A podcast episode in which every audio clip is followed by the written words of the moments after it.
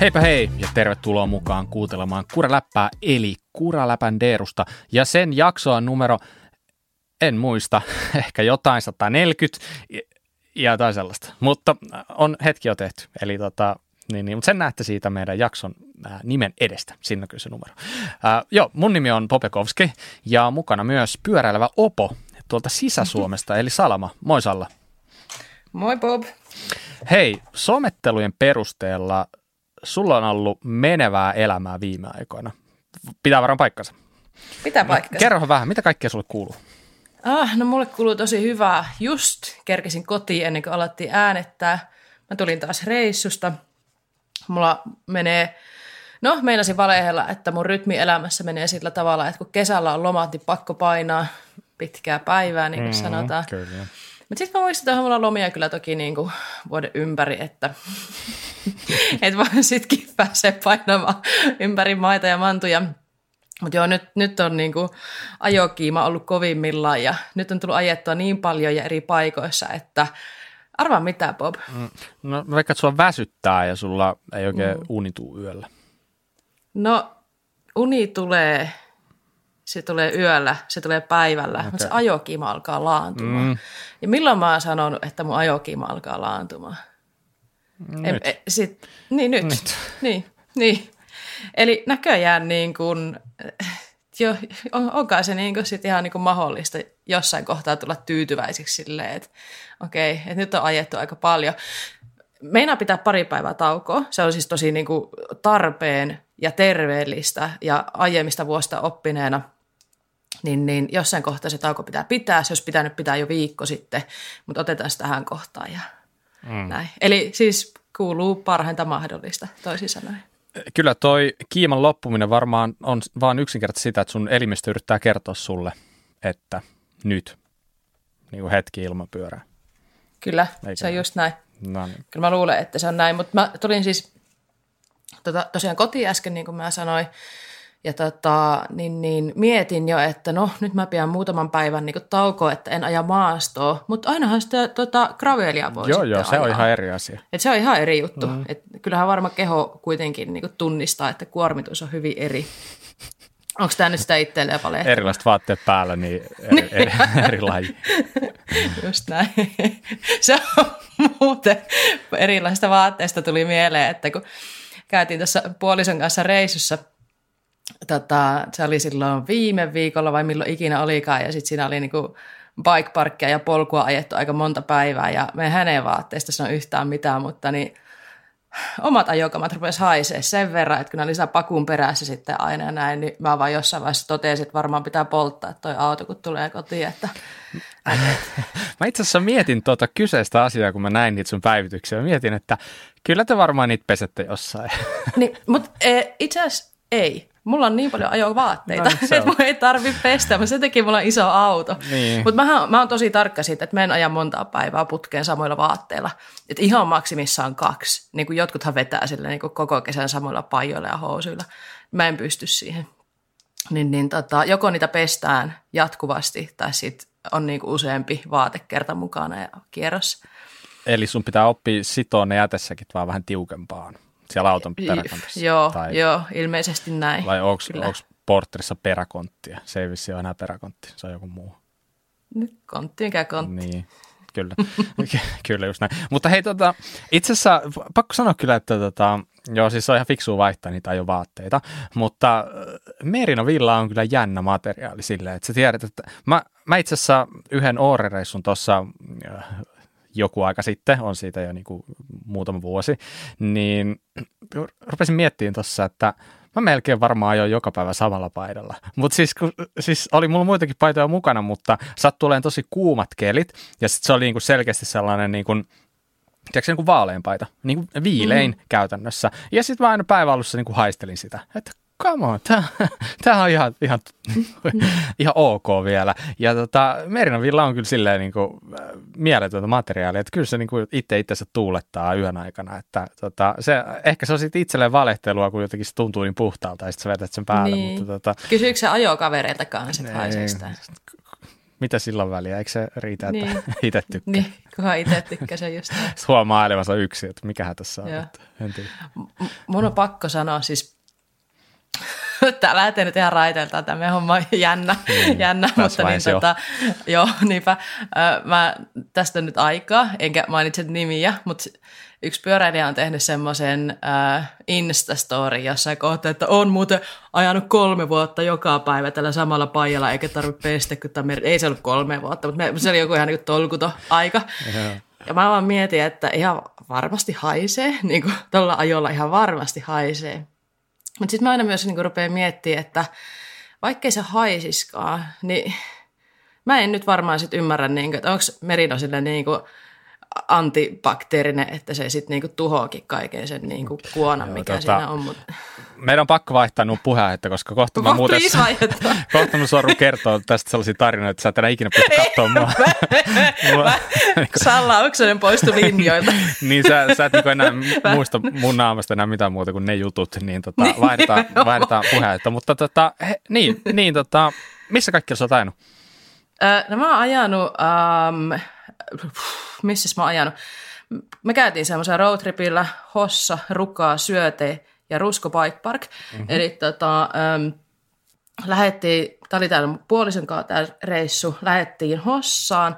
Mä olin kysynyt häneltä, hän on siis ajanut paljon gravelia ja jonkin verran polkua ja bike parkia oli 2 ajopäivää alla. Niin ajattelin, että no hei, toi Hossa on varmaan kivaa, että lähdetään ajaa se sininen saavutus, että kun hän on semmoinen, joka ajaa pitkiä matkoja, että varmaan toi Hossa olisi semmoinen kiva, että siellä sitä niin kuin oikeasti pitkää sivua riittää. Ja näin, ei ollut oikein silleen suunnitelmaa siitä, että mitä tehdään, mihin lähdetään. Ja sitten tosiaan tuli se, että ajettiin Laajavuoressa pari parkkipäivää tuossa alle ja hän innostui myös bike-parkeista. Niin sitten että oli okei, no hei, mennään Rukallekin pariksi päivää, että Hossa Ruka, mikäs siinä. Et siinä tulee vähän niin kuin polkua ja parkkia. Ja sitten oltiin Rukalta lähdössä kotia päin. Niin sitten mä olin vähän, että no hei, että vitsi, tekee mieli ainakin kiinalaiseen buffettiin. Niin. Löytyykö niinku Rukalta sellaista? No ei löytänyt. Ajetaanko Oulun kautta? Sitten lähdettiin Ouluun, sitten mä vaan siinä matkalla sanoin, että hei, että Rusko Bike Park, mä en ole ikinä käynyt siellä, että lähdetään Ouluun. No Rukalta päästiin vähän matkaa eteenpäin, niin tuli Syötteen kyltit. Ja sitten Jouni on mulle silleen, että hei, että sanoitko sä, että Syötteellä on joku bike parkki? Mä olin, että joo. Sitten se on se, että hei, mitäs mennään tonne? Sitten me pysähyttiin. Mä katsoin, että okei, majoitusta on, mennään Syötteelle. Ajettiin Syötteellä bikeparkkia 1 päivä. Sairaan hyvässä kunnossa oli se paikka. Itse mä tykkään Syötteestä. Ja sitten seuraavana päivänä lähdettiin Ouluun päin. Sadepäivä, lepopäivä. Pyörittiin vähän kaupungilla. Käytiin dinosauriassa, katsoin dinosauruksia. Käytiin se kiinalaisessa buffetissa, mihin mä halusin. Ja sitten mentiin ajaa vielä Rusko Bike Parkkiin seuraavana päivänä. Ja sitten tultiin kotiin. Semmoinen extempore roadtrippi, että pari ajokohdetta piti olla, mutta sitten kierrettiinkin 4. Ja 3 niistä oli bike parkkeja ja en voisi olla tyytyväisempi. No niin, puoliso sai bike parkkiin ajoja nyt sitten vähän nyt lisää. Hänellä on kyllä, vähän lisää. Reissussa tuli 4 päivää. Nyt hän on ajanut 6 päivää siis bike parkissa, niin reissussa 4. No sitten mä olin kotona 1 päivän, lähdin ystävän kanssa ajaa Aittovuoreen, Trade Centeriin ja sitten mä lähdin Tampereelle 1 lepopäivä ja sitten eilen oltiin Sappeella mun siskon kanssa. Sappe oli aivan mielettömässä kunnossa, siis aivan törkyisen hyvässä kunnossa. Niin kiitos vaan kaikille, ketkä tekee Sappeella reittejä, ei ole ikinä ollut noin hyvässä kunnossa, mitä se eilen oli. Ja tänään mä äsken sitten ajoin kotiin ja ihmettelen, että mitä sitä nyt ryhtyisi tekemään. Otan vaikka vähän lepoa. Toi kuulostaa aika hurjalta tuo sun vauhti tällä hetkellä. Että mä en meinaa pysyä perässä. Tuossa on bikeparkkia kyllä kerrakseen, mutta se on makea juttu. On. No se on hienoa, nyt kun on niinku aikaa kiertää, niin se on hienoa, mutta onhan se oikeasti ihan tosiasia, että pakko levätä välillä. Ja mä oon saanut itteni semmoisen kuntoon myös, että kun ajaa näin paljon, niin sit se toipuminen ei olekaan se pari päivää. Että se on muutama viikko sellaista, että ei rupea palautua. Että nyt jos olisi silleen fiksu tälleen vähän olisi pitänyt jo olla, mutta nyt alkaa vähän himmailemaan, niin niin sitten pääsee tässä ajaa parkkia. Niin, siinä alkaa ajo helposti vähän silleen niin puuroutua, se ei enää tunnu silleen niin freshiltä ja tiedätkö se niin kuin, eikä oikein niin. Sitten rupeaa myös niin vähän arkailemaan, niin. Että kun ei ole sille ihan voimissaan, niin ei se mulla ainakaan suju ihan niin hyvin, että se on niin kuin fiksua pitää niitä taukoja ja tehdä jotain muuta, nähdä ystäviä tai maata riippumaton sitä, mitä kaikkea sitä sitten keksiikään, mutta niin se on hyvä vaihtoehto. Pyöriä välissä. Niin, niinpä. Kyllä. No mutta hei, nyt mä oon kertonut aika paljon näitä mun kuulumisia. Bob, mitä sulle kuuluu? No, mä taisin... Ootko ajanut ihan yhtä paljon? Ei mä kyllä ainakaan, bikeparkki on ihan yhtä paljon, että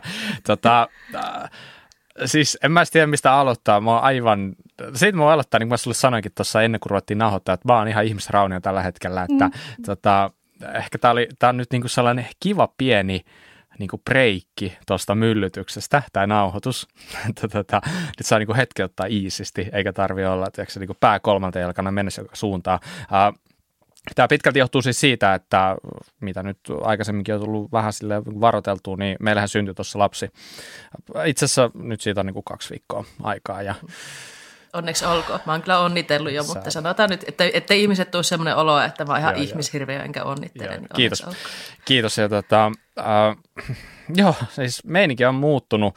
Ja itse asiassa hauskaahan tässä oli se, että ennen synnytystä, niin...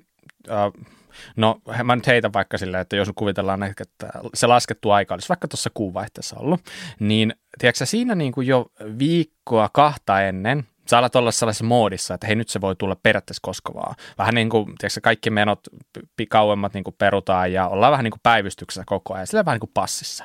Ja sitten niin tavallaan siinä elää joka päivä vähän sellaista niin sanotusti viimeistä päivää siinä mielessä, että niin sitten mä niinku itse asiassa tajusinkin sen, että hei, tässähän voi tulla pieni niinku treenitauko niinku pyöräilystä tai ainakin ulkolenkeistä. Niin sitten mä tajusin, että hetkinen, että nythän niinku, muuhan pitää lähteä tänään ajaa. Että jos se syntyy ensi yönä, niin mitä sitten? Että sitten harmittaa, että en käynyt ajamassa edeltävänä päivänä. No, sittenhän mä kävin. Lapsi ei syntynyt. Käy seuraavana päivänä samalla verukkeella. Ei syntynyt. Tiedätkö, tätä kissahirileikkiä jatkuu 2 viikkoa, siis, eli se ei syntynyt siis laskettuna aikana, se meni vähän yli noin viikon verran, niin mä ajoin 2 viikkoa joka päivä sellaisen vähän normaalia rankemman lenkin ihan vaan siitä syystä, että hei, tää voi olla se viimeinen. Niin. Sitten jossain vaiheessa rupesin huomaamaan, että ei hitto, että nyt se saisi syntyä, että oikeasti, että ihan kaikki mittarit alkoi olla punaisella ja mä tajusin, että mä olin edellisen kerran treenannut noin paljon tuossa joskus viime talvena ja sitä ennen niin joskus, tiedätkö, että tämä on tosi harvinaista, että mä harjoittanut noin paljon. Ja no sit se syntyi lopulta ja oon mä sen jälkeenkin aika hyvin ajanut, että mä oon ajanut sitten sisällä jonkin verran, tai niin kuin treenerillä, joka nyt kuulostaa vähän tylsältä, mutta se on niin kuin hyvä mulle. Mä pystyn mahdollistamaan harjoittelun sillä joka tapauksessa. Niin, mutta itse asiassa tuosta lapsen syntymästä niin on sellainen hauska ajatus, että silloin kun ensimmäinen syntyi aikanaan, niin mulla tuli silloin mieleen, itse asiassa valitettavasti vaan niin kuin joku 2 viikkoa sen synnytyksen jälkeen, että olisiko siisti sellainen, että aina kun syntyy lapsi, niin ostaisi uuden pyörän. Se huomasin, että sullekin syttyy silmään. Muakin alkaa ruveta kiinnostaa kohta synnytyshommat ja sitten saa uuden pyörän. Mulla tuli sellainen ajatus, että olisi tavallaan aika siisti, että tälleen niin kuin pyöräilijänä, että sulla olisi joku pyörä, mikä on ostettu tyyliin niin kuin sillä hetkellä, kun se lapsi syntyy. Ja sitten se on sellainen vähän niin kuin että siitä ei luovuta. Ja tiedätkö sitten kun isillä ei ole mitään rahaa enää antaa perinnöksi, sitten saanut se pyörän silleen ja lapsi on silleen, että mitä hemmettiä. Mutta tavallaan niin kuin, idea tuossa on se, että jos se olisi sellainen, niin kuin, silloin mä muistaakseni fiilistelin jotain kolnaa kuin maantiepyöriä. Tiedätkö sellaisia, jossa niin kuin se arvo ei todellakaan niin kuin katoa mihinkään, vaan sellaisia niin kuin klassikkoja. Ja tavallaan niin mun mielestä se oli jotenkin aika siisti juttu silloin. Ja no nyt voi paljastaa sen, että on tässä joku lapsi jo välissä syntynytkin, niin, mutta taas tuli sama ajatus mieleen. Ja nyt mä itse asiassa niin sitten niin kuin toteutin sen. Ja nyt kun rupesin miettimään, niin mä oon itse asiassa jokaisen lapsen kohdalla oikeasti ostanut sen uuden pyörän. Ihan vaan niin kuin miettimättä asiaa, että niin kuin, me tullaan puhumaan tänään pyöristä aika paljon siitä, mitä me ollaan omistettu. Niin sitten kun kohta kuulette ne määrät, niin tajuatte, että niitä tulee ostettua. Onko sulla niin kuin ainakin 15 per lapsi ostettu tai jotain, mutta katsotaan kohta sitten voit paljon olla, niitä. Voit olla pelottava oikeassa tuon niin määrän suhteen. No, mutta joo, pistin uuden pyöränkin tuossa tilaukseen. Se oli, mahtavaa. Se oli aika, niin kuin, sanotaanko, että nyt mä oon niin kuin aika fiiliksissä siitä, että mä lupasin. Uuden vuoden lupaukset. Meillähän oli jonkin sorttiset tänä vuonna, mitkä johonkin tuli, ainakin siinä meidän nettisivuille kommentteihin tuli kirjoitettua se. Mm-hmm. Mä lupasin ostaa tänä vuonna ainakin yhden uuden pyörän. Ja sehän mä ostin jo aikaisemmin ja nyt mä ostan toisen. Eli mä pidän huolen, että hoidan osuuteni. Mun mielestä toi, jos mä nyt annan palautetta vähän tuosta sun lupauksesta, niin toi ei ole haastava ollenkaan. Niin aika selkeä homma, että sä tulet ostamaan niitä pyöriä kuitenkin. Niin. Oliko sulla jotain muitakin lupauksia? Ei, mä tiesin, että mun on pakko pistää joku helppoa. Mä tiesin, että toi on niin helppoa. Mutta ei se välttämättä kaikille ole niin itsestäänselvyys, mutta tietenkin kun sä tiedät mut. Niin, nimenomaan. Just näin. Mun hommassa ei ole mitään järkeä, niin sitten se, niin. Se kun, näin. Minähän yksi päivä, siis siitä ei ole pitkäkään aika, joku hissilinja, en mä muista, nyt on niin kuin noustu hissillä niin paljon, niin sieltä tulee aina mietittyä asioita, kun eipä siinä paljon muuta voi tehdä, niin muistelin sitä, että ei piru, että mitä ne mun uuden vuoden lupaukset oli, että siellä oli joku baarspini ja tai muuta. No. Montako tuntia on harjoitellut sitä 0, montako minuuttia, 0. Että varmaan pitää ruveta kohta tekemään asialle jotain. Joo, ei se ehkä mene ilman harjoittelu, voisi veikata, että vaikka kuinka niin. Haluaisikin. Niin. Niinpä. Joo. Mutta mä ostin siis gravelpyörä. Gravelpyörä? Ai sä paljastat! Sä oot aina, kun sut vähän kysyä, että no mikä pyörä sut on, niin sä oot että no mä kerran sit, kun on jotain kerrottavaa. Sä teit sit nyt, ja mä olin sit, oi vittu, että no en kysy sitten lisää, että en rupea lypsämään, kun sitähän sä halusitkin. Niin nyt sä kerroit, vaikka mä en kysynytkään. Nyt mä päätin, että mä paljastan sen. Niin sä niinku halusit kertoa joo, sen, että vaikka ei kukaan enää jotain siitä vielä. ei vahingossa. Ei mennä anna sulle sitä, mutta ai jaa, gravelpyörä. Joo. Mä oon nyt vuoden ajan, mä rupesin miettimään tuossa, että mä oon vuoden ajan ajanut hiekkatielenkkejä maastopyörää, joka on ollut siis itse asiassa ihan kivaa. Siis yllättävän kivaa. Mä olisin ikinä aikaisemmin uskonut, että mä olisin hetkeikään nauttinut sellaisesta. Mutta tiedätkö sä, sitä alkaa fiilistellä jännästi tuollaisia niin kuin vähän oudompiakin asioita. Ja mä vuoden verran on nyt niin kuin ajellut sitä, tiedätkö sä nyt sille, aina silloin tällä. Mm. Rupesin miettimään, että tähän on kuulemma joku pyöräkin olemassa tähän lajiin. Että et pitäisikö. Ja itse asiassa sitten tuli se päivä, että mä pongasin sellaisen niin kuin aivan kuningasdiili yhdestä gravelpyörästä ja sitten enempää miettimättä, niin mä pistin sen tilaukseen. Siis hetkinen, monta kysymystä. Onko sä ollut gravelia aiemmin? Ei ikinä, mulla on ollut syklocrossia kyllä, mutta ei ikinä gravelpyörä. Niin, nyt tulee eka graveli. Mm. Ja sitten toinen, kun mä olisin halunnut tietää, että mikä merkki se on. Mm. Onko tämä spessu? Mä tilasin Ibiksen. Ai jaa! Ai niillä on graveleita? Joo, niillä on ollut graveleita, kun ei ole 90-luvulta. Minkälainen vänkyrä se on? Tämä juttu ei vielä loppunut tähän. Niin. Mä siis tilasin sellaisen Ibiksen. Mulla on ollut Ibiksen aikaisemminkin. Näyttääköhän se käyrä torvelta? Todennäköisesti kyllä. Mutta niin. Sitten tietenkin tämä on ihan klassinen. Kun sä ostat jotain, niin sä alat sen jälkeen niin kuin googlaa ihan hemmetisti ja alat hyvä, että kyselee Facebookista, että hei, tilasin tällaisen. Onko hyvä? Tiedätkö, kun jengi aina kysyy. Niin kuin jengi tekee. Niin kysyy siinä vaiheessa, kun sä et jo tavallaan tehdä sen ostopäätöksen. No, okei, en mä nyt ihan nollasta sitä tilannut, mutta kuitenkin niin mä sen jälkeen rupesin taas niin kuin paljon enemmän niin kuin uppoutua tuohon gravel-maailmaan ja sitten mä törmäsin yhteen toiseen pyörään. Tai itse asiassa mä törmäsin yhteen toiseen nimeen. Niin kuin henkilön nimeen. Arvaa kuka? No et ikinä arvaa, niin mä kerron. Kiitti. No haluatko sä yrittää? En. No sitä minäkin. En tuolla pohjustuksella. No herran nimeltä Peter Denk. Never heard. Aivan legenda pyöräsuunnittelija Peter Denk. Ja on siis aikanaan suunnitellut Cannondaleille, Scottille pyöriä. Ja aikanaan, kun mä ajoin maantietä kilpaa, niin ne Denkin suunnittelut pyörät oli aina, niin ne oli niistä kaikista kevyimpiä, kaikista makeimpia. Mulla on ollut monta Peter Denkin suunnittelemaa pyörää.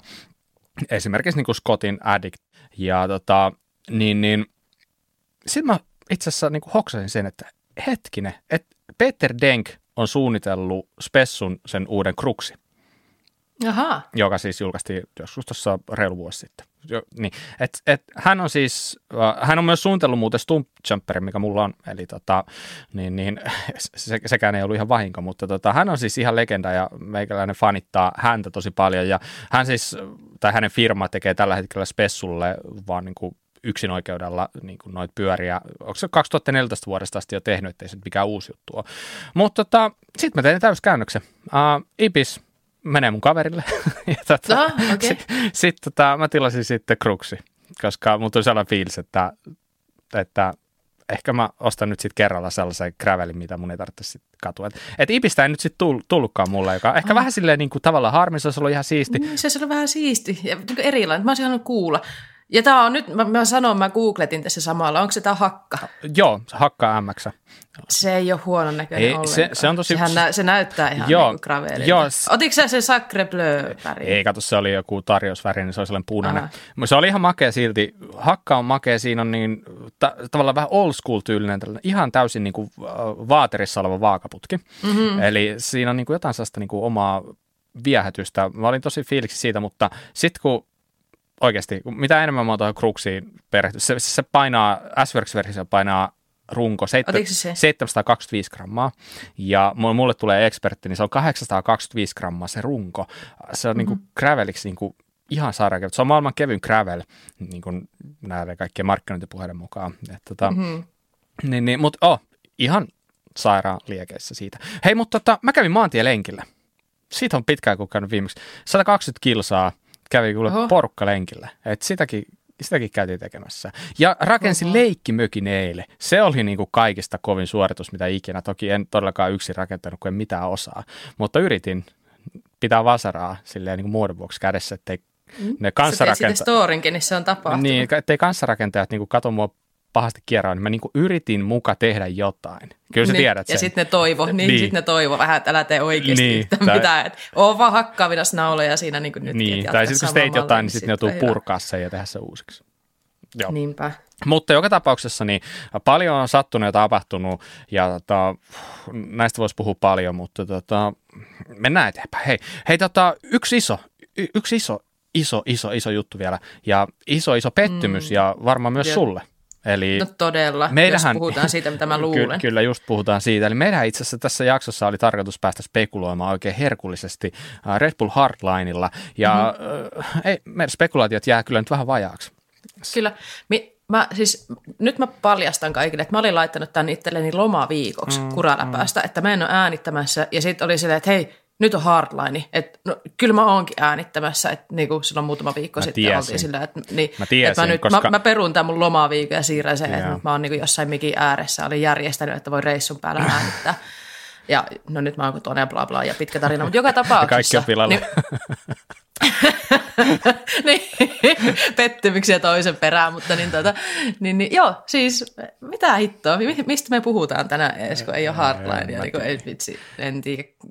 Niin kuin huomaa, niin ei mennä puhuttavaa, ei riitä näköjään nyt ollenkaan, kun ei päästy hardlinea, mutta niin kuin vitsi mä ootin sitä paljon. Se on mulle semmoinen, niin kuin, se on isompi juttu kuin rampake mulle. Niin, no, mullekin se, ja siitä on tullut etenkin viime vuosina paljon mielenkiintoisempi kuin rampake. Rampakessa on vähän sellainen, mä tiedätkö, niin kuin, se on mennyt vähän liian pitkälle ja sitten siinä on vähän sellainen odottelumeininki aina, kun se rampake katsoo, niin tämä on mullekin tullut ehkä niin kuin enemmän mieluisaksi tällä kertaa, mutta ei päästy tällä kertaa hardlineen edes niin kuin katsoa.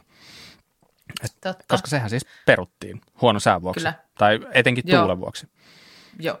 Se Walesin vuoret, mitä siellä on, että siellä kun rupeaa tuulemaan ja sataamaan, been there, done that, ihan hirveetä. Et en voisi kuvitellakaan ajavani pyörää siellä. Joo. Ja puhumattakaan tuommoisesta radasta. Siis en ajaisi tuommoista rataa hyvälläkään kelillä, mutta ihan oikea päätös totta kai. Et siellä ensinhän peruttiin se, että katsojat ei saa tulla paikalle, että katsojien turvallisuutta ruvettiin miettiä, että tämä ei pysty takaamaan. Ja viimeiseen asti koitettiin, että pyöräilijät pääsee ajamaan sen kisaan, koska totta kai... Sinne tulee niin kuin kaukaa, Amerikoista asti oli tullut kauimmat kilpailijat sinne, niin Ja totta kai niin kuin iso tapahtuma, niin haluttaisiin järjestää semmoinen, mutta ei valitettavasti pystytty. Se, mistä mä tykkään hardlineissa, on se, että se ei ole vaan se kisa, vaan se on paljon sitä fiilistelyä etukäteen ja paljon tehdään kontenttia siitä, että miten harjoitellaan ja se yhteisöllisyys ja miten ne yhdessä niin kuin katsoo niitä linjoja ja auttavat toisia. Musta se on jotenkin tosi siistiä ja tavallaan puoliksi päästiin kuitenkin mukaan siihen hommaan, että vaikka kisaa ei ajettu, niin päästiin fiilistelemään etukäteen aika paljon kontenttia.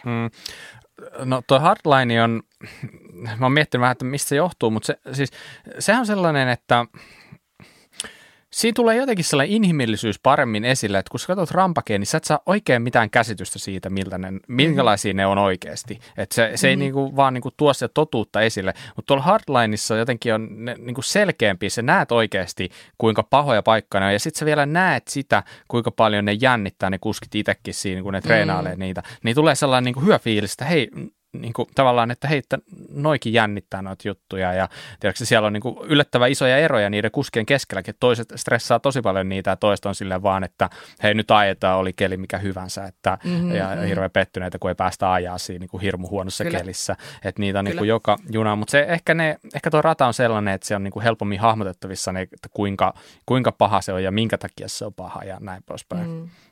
Kyllä, just näin. Ja se on niinku hauska seurata, että kun se on kuitenkin rata, missä on isoimmat hypyt, mitä missään. Ja ainakaan kisoista, jos puhutaan. Sitten siellä on, että siellä ei ole pelkästään hypyt ja tropit, niitä vaikeita juttuja, vaan väleissä on tosi haastavia niinku tämmöisiä kivikko-osuuksia, vähän niinku teknisiä juttuja, mitä ikinä se tekninen sitä tarkoittaakaan. Mutta kivikkoa, juurakkoa, jyrkkää, pimeätä, kallio, vaikka mitä. Et niin kuin moni sanoikin sitä, että aika moni käyttää aikaa just niin kuin niiden hyppyjä ja muiden speksaamiseen ja unohdetaan se, että se niin kuin, että niin kuin kaatumiset ja ne haasteet tulee oikeasti siellä niin kuin väleissä.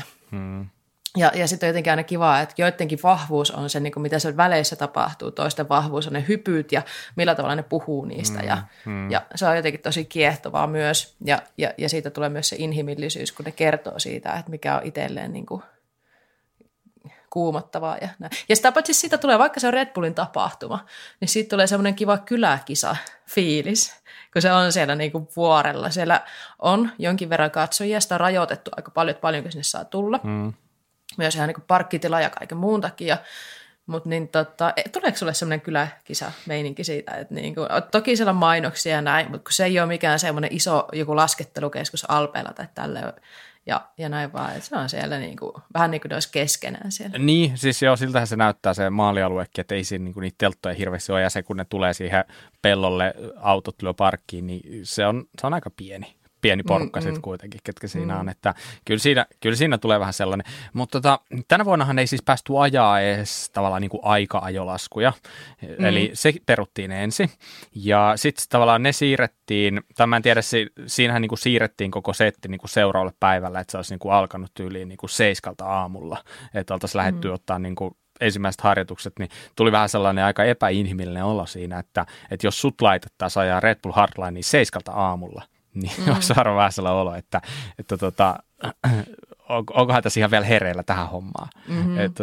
Olisi ollut aika tiukka päivä niillä tiedossa, mutta tosiaan sitten sama setti. Kyllähän ne pääsi vähän treenilaskuja laskea siinä, mutta sitten se tuuli alkoi yltyä taas sen verran, että sitten koko homma peruttiin. Mutta aika ikävä juttu ja etenkin sitten yksi asia, mikä mua vähän niin jäi harmittaa se, että olisi ollut kiva kuulla taas Rob Warneria siinä niin kuin selostushommissa, että sitä jäi ehkä vähän kaipaamaan kanssa, mutta kaiken kaikkiaan niin ei tuossa niin kuin ole varmaan 2 sanaa, että vaikka siellä nyt tosiaan jotkut kuskit sitä kritisoikin aika paljon, että se peruttiin, mutta toisaalta niin turvallisuus ennen kaikkea ja tietää, että Hardlinein rata on yksi vaikeimmista, jos se jopa maailman vaikein rata, niin se, että siihen yhdistää tuon, niin siinä riskit on ihan älyttömät ja en mä haluaisi olla järjestävänä osapuolena sellaisessa tapahtumassa. Enkä kyllä osallistu ainakaan osapuolesta. Just näin.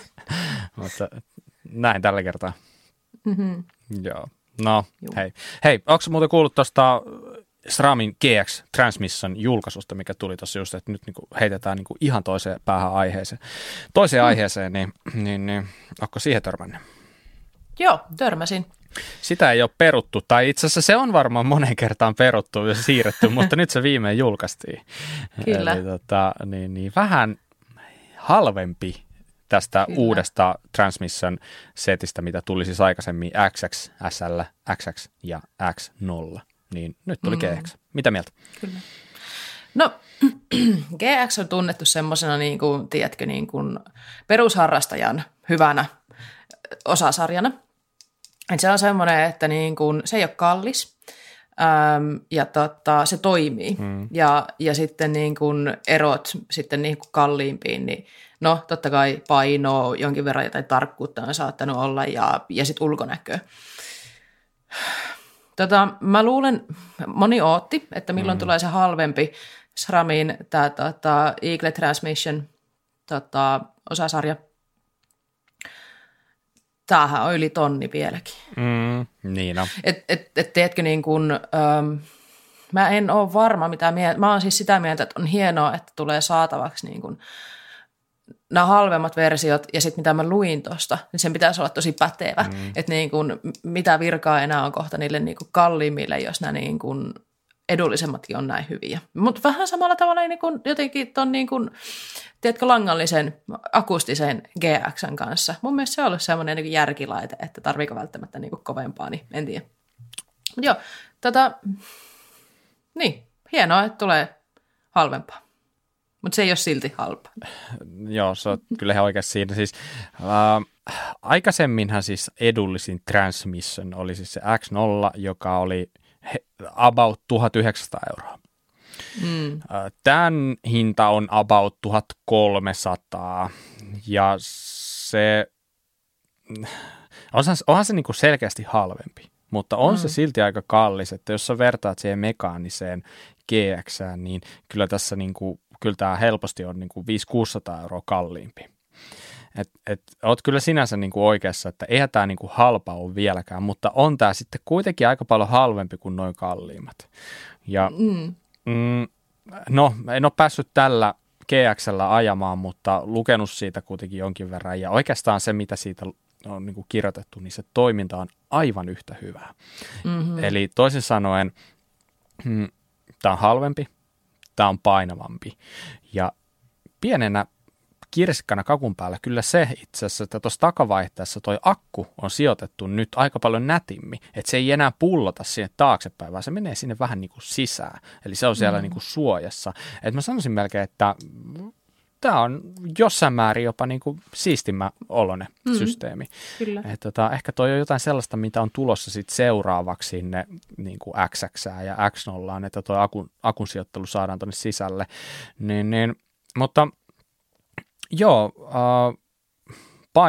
painoahan tässä kertyy ja se sitä kertyy etenkin niin kuin kammissa ja pakassa, että ne on niin kuin selkeästi painavampia, mutta positiivista on kyllä mun mielestä se, että ketju oli ihan niin kuin todella paljon halvempi kuin taas tuossa niin kuin noissa aikaisemmin julkaistussa, että siellähän oli sitä melkein 200 euron ketjua, mitä me silloin kauhisteltiin, niin muistaakseni tässä se ketjun hinta, no nyt mulla ei tietenkään sitä tähän hätää ole, mutta se siis puhuttiin niin kuin jostain kumminkin niin kuin 60 ketjusta suurin piirtein, 5-60 ketjusta, että se on niin kuin aika järkevä hintainen. $50 näytetään ainakin tässä. Joo. Tämä tällä hetkellä tuijotaan, mitä se sitten eurosta tulee. No niin, eli se niin kuin, ja sitten kun nämä on kaikki yhteensopivia keskenään, eli jos sulla on XX, X0, XXSL, niin nämä menee ristiin. Eli periaatteessa nyt on sulla tarjolla sinnekin vähän halvempi ketju, jos sä haluat. Toki siitä puhutaan paljon, että se on tosi niin kuin superkestävä ne kalliimmat ketjut. Et en mä tiedä sinänsä, että joku voi sanoa, että ei se sinänsä hyödytä, koska se joudut vaihtaa tämän monta kertaa useammin, mutta joka tapauksessa muista halvempi ketju on ihan kiva juttu. No. Mitähän mä nyt sanoisin? Ehkä mä luulen, että tämä tulee olemaan aika suosittu näissä niin kuin valmiiksi speksatuissa uusissa pyörissä. Eli tätä tullaan varmaan näkemään aika paljon, eli vähän niin kuin paremman pään buildejä johonkin asiallisiin pyöriin, niin ne varmaan tulee tällä GX-transmissionilla, koska tämä on aika paljon edullisempi niin kuin speksata kuin sitten nämä kalliimmat siitä. Että mä veikkaan, että tämä tulee olemaan aika suosittu osasarja sitten kuitenkin, ja niin kuin sanottua, niin toiminnaltaanhan tämä on, niin kuin tarjoaa sen vastaavan nautinnon, mikä siinä transmissionissa on. Se on niin kuin sellainen jämäkkä ja huomaamaton se vaihto ja näin pois. Se on mun mielestä hienoa, että joskus tuntuu, että SX, tai siis ei mainita nyt mitään, mutta et on ollut ehkä semmoisia, niin että joissain halvoissa vaihtajissa mennään sit niin halpaa, että tuntuu, että ei tekisi meidän itse ajaa semmoisella, eikä suostella kavereillekaan. Mutta se, että niin kun tehdään, no en mä tiedä, tuleeko tästäkin jossain kohtaa sitten vielä niin kun GX-stä niin kun niitä edullisempia, mutta että niin, mä tykkään siitä, että kun tulee näitä edullisempia tuotteita, mulla on jotenkin hullu olo puhua edullisemmista tuotteista, mutta verrataan nyt kuitenkin niihin niin kuin kalimpiin, niin että se toiminta on kuitenkin yhtä hyvää, niin se on niin kuin all that matters mulle, että sitten ei ole semmoinen, että niin kuin, että ai, sulla ei ole näin paljon rahaa, no aja sitten niin kuin huonosti vaihtavalla pyörällä, vaan se, että sitten rahalla sä saat sitten niin kuin ostettua sitä keveyttä ja sitä kalliimpaa ulkonäköä ja mitä kaikkea sitten siinä onkaan, niin mun mielestä tämä on kiva juttu. Joo, ja toi itse asiassa toteutuu aika lailla, niin kun, no nyt tässä on hyvä esimerkki tässä Transmissionissa, että toi toteutuu, että ostat halvemmin, niin se on täysin yhtä hyvä toiminnaltaan. Ja se toteutuu myös Shimanolla aika hyvin, että se, että sä ostat SLX tai jopa Deoren, niin se toimii ihan yhtä hyvin kuin XTR. Että se, että no niin kuin sanottua, niin sä otat ehkä sellaisen bling-factorin siinä takkiin ja sitten painossa jonkin verran, mutta... Niin, mutta kunto kasvaa kuitenkin. No... Niin joudut polkeen vähän kovempaa, kun painaa muutaman 100 grammaa enemmän kokonaisuus. Kunto kasvaa. Hei, mutta pari juttua tästä vielä, niin aikaisempi GX AXS, niin mä ainakin lukenut siitä jonkin verran, että siitä klutsista vähän puhutaan, että se ei ole ihan niin jämäkkä, mitä niissä kalleimmissa, niin nyt niin kuin nettikirjoitusten mukaan, niin tässä versiossa nyt se kluts olisi oikeasti, eli se tavallaan se kitkalukko siinä, joka auttaa sitä, että se ketju ei hakkaa hirveästi alamäessä, että se pysyy hiljaisempana, niin se on tässä nyt niin kuin ihan vastaavan tuntunen kuin siinä niissä kalleimmissa. Eli siltäkin osin nyt on niin kuin yhtä hyvä toiminnaltaan. Mutta tämä nyt on kaikki tällaista niin toisen käden tietoa, mutta näin sanotaan. Ja vielä tärkeämpänä se, että tämähän on siis tosiaan vaan UDH-vaihteen korokkeeseen sopiva, niin kuin nämä aikaisemmatkin uudistukset, mitkä tuli tuossa, siis ne uudet sarjat, jotka tuli tuossa. Eli tämä pätee sama juttu. Jos sulla ei ole pyörässä SRAMin UDH-korvaketta, niin et valitettavasti pysty asentamaan tällaista osasarjaa siihen. Näin, mutta... Joo. Hei, vähän samantyylinen toinen juttu, mikä tuossa on ollut silmään, niin on toi Trekin Fuel EX-E alumiinisena lisäyksenä nyt mallistoon. Eli kyllä. Trekin kevyt sähköpyörä. Mitäs sä oot siitä mieltä? No, mä oikeastaan jatkan samalla linjalla kuin äskenkin, että se on hienoa, että tulee myös näitä edullisempia versioita. Eli aiemmin Fuel EX-Estä on ollut vain hiilikuitunen versio saatavilla, ja nyt sitten saa alumiinin, ja mä en itse asiassa kerennyt käymään, mun piti katsoa, että mikä tämä hintaero nyt sitten on näiden eri runkomateriaalien välillä, mutta niin tämän lähtöhinnat kuitenkin oli mun mielestä... Mä katson taas dollarihintoja täällä, mutta 5,5 $5,500 saa sitten jo niin kuin tämmöistä kevyt sähköpyörää, joka pitäisi olla spekseiltään kuitenkin tosi hyvä. Mitä mä tarkistin nettisivulta sen EXC5 hinnan, niin 5,799 euroa. Eli jos vertaa siihen hiilikuituseen, niin hiilikuitusista tämä 9,5, joka on vähän niin kuin vastaava, niin se on 6,999, eli 1,200 euroa on eroa. Ja en nyt ihan kaikkia speksejä lukenut siitä täysin läpi, mutta oletan, että aika vastaavat. Eli toisin sanoen voisi sanoa, että noin 1,000 euroa on sen niin kuin runkomateriaalin välinen ero. Mitä sä oot siitä mieltä? Meneekö tämä samaan kategoriaan kuin toi äskeinen keskustelu, että sillä saa sitä bling-bling-factoria ja kovemman kunnon, vai onko sillä jotain muuta merkitystä? Mä en keksi. Mä itse asiassa speksailtiin tuossa taannoin puolisolle sitä perus Fuel EX, eli ei siis EXEtä, siis tätä luomupyörää, niin käytiin tämä keskustelu siitä, että niin kuin, mitä sä saat, otatko sä sen alun vai otatko sä sen hiilikuidun ja näin, niin mä unohdin sun kysymyksen. Mä rupesin miettimään, että miten se keskustelu menikään, mutta niin no vitsi, se 1000 ja jotain saattaa olla joillekin se tosi ratkaiseva tekijä rahassa, mutta myös se, että joillekin se alu on se halutumpi materiaali kuin se hiilikuitu. Eli nyt on niin kuin hyvä, että pystyy valitsemaan myös sitä. Yksi juttu, mitä mä mietin, että mitä mieltä sä oot, Bob, tästä jutusta, että kun pyörämerkit, nyt ei Trek ei tee tätä niin kuin pelkästään, vaan muutkin pyörämerkit on tehnyt tätä, että julkaistaan eka ne kalliimmat versiot ja sitten myöhemmin tulee sitten se ehkä niin kuin, no, ne aluversiot tulee sitten myöhemmin.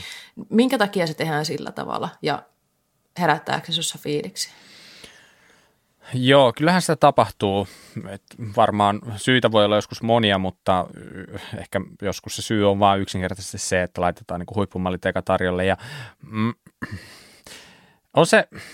on se ehkä vähän silleen niin kuin ärsyttävä, että jos joku haluaa nimenomaan haluaisi sen alumiinisen, niin ekaksaan ei voi olla ihan varma, että onko sellaista ikinä tulossa. Ja sitten jos on tulossa, niin sitä joutuu odottaa sitten vaikka vuoden pidempään. Niin kuin esimerkiksi tässä tapauksessa joutuu, niin on se muassa vähän niin kuin tylsä juttu sinänsä. Joskus se voi johtua siitä, että halutaan saada jotain vanhaa erää pois myytyä, että ei sen takia tulla vaikka heti sillä niin kuin alumiinimallistalla, että jätetään ne vanhat sinne vähän niin kuin hinnat alkaen malleiksi. Mutta en mä tiedä, mun mielestä se olisi tosi hieno tilanne, jos olisi heti tarjolla niin sanotusti kaikki vaihtoehdot, eikä sitten, että kun sä oot ostanut jonkun, niin sitten julkaistaan se, mikä itse asiassa on ollutkin sun mielestä se kiinnostavin versio siitä, että, mutta tää on vähän tällaista, vähän sama juttu aina, kun ostat pyörää, niin et sä voi oikein ikinä niin kuin alkaa miettiä sitä, että no entä jos huomenna, entä jos sitten tuleekin joku toinen, että sun pitäisi tehdä se valinta niillä spekseillä, mitä sulla on, mutta toi on ihan hyvä pointti, että on ihmisiä, jotka haluaa mieluummin alumiinisen pyörän ja nyt on musta tosi hyvä, että se on tarjolla. Sähköpyöriin kun mennään, niin mä väitän, että se rungon materiaali alkaa niin kuin vähän jopa se ero sille niin kuin pienentyä, että okei, siis tämä perustuu vähän siihen, että ne painaa joka tapauksessa jonkin verran enemmän kuin normaalit pyörät, niin sitten siinä vaiheessa se, että onko se 500 grammaa painavampi kuin toinen, niin mä en näe sitä ihan niin merkittävänä asiana, kuin sitten jos mennään johonkin XC-pyöriin, jossa tuolla 500 grammaa olisi tosi iso ero siinä ja tietenkin kyllä se materiaali muutakin eroa tuo siihen, mutta nykyään pystytään tekemään kyllä niin hyvin noita alumiinipyöriäkin, että ne ajotuntumat, niin kuin, kyllähän niillä yritetään aika pitkälti niin kuin imitoida sitä hiilikuituversion ajotuntumaa. Et, siinä on vaan se paino sitten yleensä se, missä otetaan takkiin niin sanotusti. Mutta kyllähän toi kovasti on niin kuin sama setti, että samanlainen, mutta halvempi ja painavempi, just niin kuin tuossa GX-kin tapauksessa. Ja tosiaan edelleen sama TQ50 newtonin moottori, 360 wattituntinen akku, edessä 150 joustoa, takana 140 joustoa, tulee 29, mutta on myös konvertoitavissa mulletiksi. Että, se, mikä pieni ero tässä on, niin tässä on nyt sama, mikä löytyy tuosta normaalista Fuel EX:stä, eli tähän pystyy sitä keulakulmaa myös sillä erikseen ostettavalla kupilla niin säätää. Et sitähän ei hiilikuituisessa Fuel EX-eessä ole sitä optiota, eli niin, tällainen pieni nuanssiero siihen, mutta muuten niin, same but different, eli kyllä. Cheaper. Just näin. Hyvä. Okei. Joo, lähdetään mennään eteenpäin ja vaihdetaan takaisin kieli suomeksi. Okei. Joo, okei. Yksi sellainen aihe, mistä mä oon halunnut jo pidempään puhua ja nyt ehkä tuli siihen hyvä tilanne osittain sen takia, että ei jauhitakaan niin paljon tästä hardlineista, mutta myös ihan muuten. Niin, mä tiedän, että sulla on ollut paljon pyöriä. Suhteellista. No on joo, mutta sulla on ollut kuitenkin aika paljon pyöriä. Mä tiedän, että niin kuin meidän porukasta, niin sä oot kuitenkin, alat kuuluu siihen kategoriaan, jolla on ollut aika paljon pyöriä, eikö niin? Mm, kyllä. Niin sun kanssa tästä on hyvä puhua. Eli vähän puhutaan siitä, että kuinka paljon sulla on ollut niitä pyöriä, millaisia pyöriä ne on ollut ja minkälaisia ajatuksia sulla niihin liittyy. Ja näin poispäin. Mm.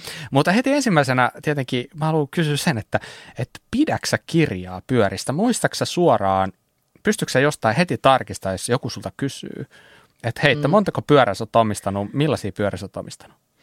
En pysty tarkistaa suoraan yhtään mistään. Ja kun sä sanoit, sä ehdotit tätä Bob, että tehdäänkö tämmöinen jakso. Ja tämähän on muuten aiheena semmoinen, mitä oli toivottukin joskus. Jotain on kiinnostanut, että hei, kertokaa millaisia pyöriä teillä on joskus ollut. Niin tämä on hyvä ottaa käsittelyyn. Sitten mä olin, että niin, totta, mitäs pyöriä mulla on ollutkaan. Kaksi asiaa, mitkä vaikeuttaa tätä, on tosiaan se, toinen on se, että mä en pidä kirjaa, ja toinen on se, että mä en muista numeroita. Mä en edes muistanut, mikä vuosi mä oon aloittanut pyöräilee. Mä en muista, kun joku kysyisi multa, että mikä pyörä sulla oli 2016. En mä muista tämmöisiä asioita. Niin kiitos someen. Mm-hmm. Niin kun mä sitten oon kova somettaa, niin mä oon sitten aina jossain kohtaa laittanut, että kattokaa, mulla on uusi pyörä ja näin. Tai että jossain kohtaa on se, että aijaa, että tuossa kohtaa on vaihtunut pyörä. Niin mä pystyin sitten niinku jäljittämään, että milloin mulla on ollut mikäkin pyörä. Ja mä luulen, että mulla on nyt niinku ihan kattava lista tässä edessä. Okei, ootko sä nyt pistänyt sen listan sellaiseen hyvään talteen, että jos joku kysyy sulta vuoden päästä, niin... No en. Vai ootko kirjoittanut paperille se? Tämä on paperilla. Kato. Nyt muuten ei näe, mutta ollaan täällä kirjapito. Tämä on kouluvihko. Mä oon saanut tämän vanha reissuvihko.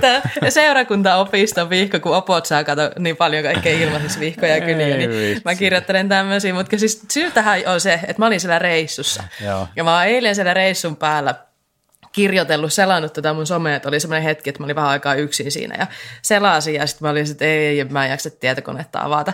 Ja sitten mä olin, että no mäpä kirjoitan kotona tai jonnekin niin kuin hyvään niin kuin Exceliin, en varmasti minkään Exceliin, mutta jonnekin taulukkoa tai jonkun teen, että, niin kuin, että olisi helpompi käydä tässä jaksossakin läpi näitä, en mä kerennyt tehdä sitä, mutta siis mulla on paperilla lista, että mitä pyöriä mulla on milloinkin ollut. Onko sulla kännykässä joku muistiinpanosovellus? Totta kai mulla on. Niin, pistä sinne se lista. Päivität sitä aina sen mukaan. No, mutta kun mä en synkkaa ikinä mun tietoja. Aina kun mulla niinku vaihtuu puhelin, niin mulla häviää. Pistä tiedä. Google kiippiin. Sehän sulla on. Niin pitäisi varmaan laittaa sinne kiippiin. Ja mä en olisi kiipissä ilman sua. Noniin. Sä oot opettanut mulle sen kiipin, kun sä oot semmoinen muistiinpanomies. Niin Mä en käytä kiippiä muuta kuin sun kanssa. Niin, no niin. Tai meidän. Semmoinen salainen yhteinen tämmöinen viestintä. Se on erittäin hyvä siinä. Joo. Ikinä huomaa, kun siinä on tullut jotain. Joo, no niin, no mutta mulla on paperilla nyt. Ja kun sä kerran kysyt asiaa noin, niin onko sulla jonkinlainen hyvä kirjanpito jossain? Nyt. Tähän ei varmaan ole hirveän vaikeaa enää keksiä vastausta, mutta on.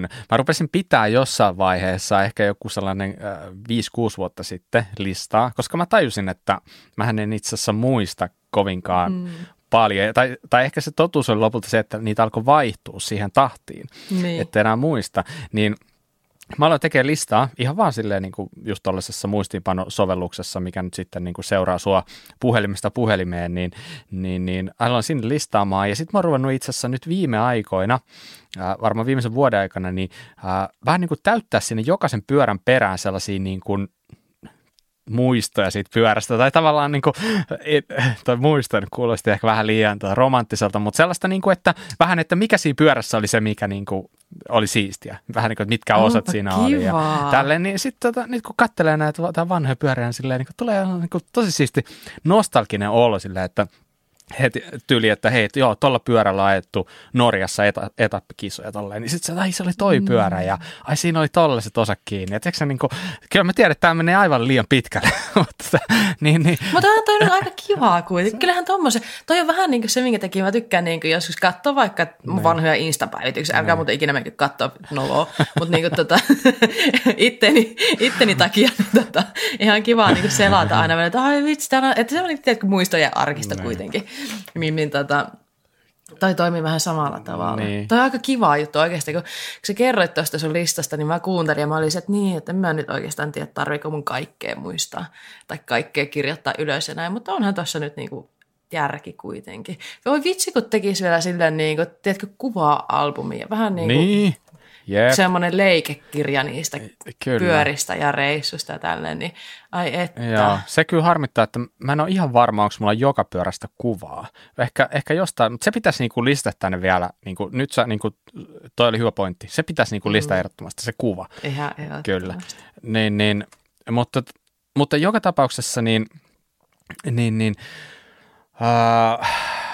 en mä tiedä, mitä mä olin sanomassa, mutta tämän listan tekeminen on ollut itse asiassa ihan kiva ja se joskus jopa yllättää. Tiedätkö, että jos nyt joku kysyisi multa, että hei, monta pyörää sulla on ollut, niin mä heittäisin hatusta ihan reippaasti pienemmän lukeman kuin mikä on oikeasti totuus. Niin. Et se on tosi hämmentävää, että se vähän niin kuin, ne voi unohtua jopa vähän, että mitä kaikkea itse asiassa olikaan. Mutta hei, lähdetään siitä ihan vaan, että montako pyörää sulla on ollut ja millä aikajänteellä. Ja lähdetään nyt liikenteessä siitä, milloin harrastus on alkanut. Mua ei nyt ne sun lastenpyörät kiinnosta. Eli siitä, missä sä koet itse, että sun harrastus on alkanut. Niin minä vuonna ja kuinka monta pyörää sulla on ollut siitä alkaen? 2010 on maaginen vuosi, kun Salla Oksanen siirtyi maastopyöräilyn pariin ja uusi aika elämässäni alkoi ja sitten ei ollut paluuta takaisin. 2010. Mitä se on, 13 vuotta. Arvaa, monta pyörää mulla on ollut. Mä veikkaan, että mähän olisin veikannut siis niinku alemmas tämän luvun. Mä veikkaan, että sä arvaat ylemmäs sen luvun, mitä mulla oikeasti on ollut. Tämä on itse asiassa aika hauska, kun sä laitoit mut arvaamaan. Mä vähän yllätyin tästä. Mä veikkaan, että sulla on ollut 31 pyörää. Ei todellakaan 31 pyörää ollut. Oliko se liikaa? No aivan, heittämällä liikaa. Ja se oli liikaa. Okei, uusi yritys. Mä arvasin, että sä luulet, että mulla on ollut paljon. 19. No 20. Ai, okei. Aika kiva. Tasaluku. Et se ei ole, niin. Mä veikkaan, että sulla on ollut, saanko mä en edes niinku tiedä, milloin sä oot aloittanut. 2007. Okei, mä arvelettiin. Jonkin verran ennen mua. Joo, siis mä vielä sellainen disclaimer, että mä siis lasken, mä aloitin maantiepuolella. Mä lasken tähän minun maantiepyörät myös. Eli kaikki harrastuspyörät käytössä. Joo, totta kai, kun se on niin harrastaminen alkanut sillä. Joo, kyllä mäkin tähän olen laskenut sitten niin kuin, no kaikki pyörät, mutta en sitten mitään niin kuin cruisereita tai mitään semmoisia niin kuin kyläpyöriä tälleen. Mä luulen, että sulla on ollut 56 pyörää. Olispa, ei ole. Mulla on ollut 48 ja siis kohta tulee 49. No, eihän mä arvas ollut niin kauhean kaukana. Vähän pettynyt, että näitä olisi lopulta vähemmän kuin sä ajattelit. Koska mun mielestä näitä on ihan niin kuin ok määrä kuitenkin. No ihan tolkuton määrä. Mutta mun on pakko myöntää, että mä oon laskenut tähän yhden tollaisen vähän niin kuin cruiser-tyyppisen mukaan. Mutta se on niin makea pyörä. Niin sehän parantaakin tätä tilannetta. Niin, siinä on yksi sellainen piankki. Mä oon saanut sen meidän yhteiseltä ystävältä Jounilta ilmaiseksi, paitsi satulasta piti maksaa 50. Niin Satulasta. Se on varmaan ollut jotain erikoissatula. Se on kyllä. Mutta joo, sen mä laskin mukaan, koska se on käytännössä mulle vähän niin kuin harrastuspyörä. Mä silloin tällä on hyvin harvoin kyllä, mutta käyn sellaisen niin kuin fiksi fiilistelyn. Kauppa ei takas, mutta joka tapauksessa. Mä en voi olla lisäämättä sitä listaa. Silloin on tärkeää. Tietenkin, totta kai. Siihen liittyy varmaan tarinoita kuitenkin. Mutta hei, millä sulle niin kaikki lähti liikenteeseen? Ja, niin kuin, älä nyt kerro koko tarinaa, sä oot joskus se kertonutkin, niin pyritään pitää tämä niin yksinkertaisena. Mutta millä kaikki lähti liikenteeseen? Ja onko sulla niin kuin ollut jotain sellaisia tiettyjä pyöriä, mihin sä oot niin kuin pysähtynyt pitkäksi aikaa, mikä on ollut sulle jotenkin niin merkityksellinen, että tavallaan niin kuin sulla ei ole, sä et ole nähnyt mitään syytä ostaa ikinä enää uutta pyörää, vaan tää on niin kuin tässä. Joo. Miksi sä kysyt noin laajasti? En mä tiedä, mä mietin, että mä kysyin 2 kysymystä yhtä aikaa. Mä katsoin, että käykö mä läpi tämän niin koko mun historiikin tässä, mutta aloitetaan siitä, että mikä pyörä mulla oli ekana. Niin Trekin Remedy. Ja siitä lähti mun harrastaminen liikkeelle. Ja Jyväskylässä Ride Cyklestore oli avattu jonkin aikaa sitten ennen kuin rupesin harrastaa. Ja juttelin siellä omistajien Jouni ja Tassen kanssa sitä, että niin semmoinen maastopyörä. Ja mulla oli 2 vaihtoehtoa. Fuel EX tai Remedy. Ja sitten mä sanoin, että no mä ehkä tykkään rymyytä. Ja sitten mä päädyin siihen Remedyin. Mä en tiedä, oliko siellä taustalla vähän semmoinen, että Remedy oli silloin hieno semmoinen musta, kultavalkoinen. Mm-hmm. Ja Fueli oli harmaa. Mutta itteni tunti, mä olin siis harrastanut muitakin vauhikkaita juttuja ennen sitä, niin mä sitten ajattelin, että mä haluan rymytä. Niin päädyin saman tien sitten tämmöiseen enskapyörään ja en ollut ikinä ajanut maastopyörää. Ja siitä se sitten lähtikin. Mm. Mm. Semmoinen. Ja se pyörä näytti mulle sen, mitä harrastaminen voi olla. Eli mähän aloitin saman tien hyvällä pyörällä. Nyt se ei ollut mikään niinku high-end, niinku, se ei ollut niinku parhailla osilla. Mä olin opiskelija silloin vielä.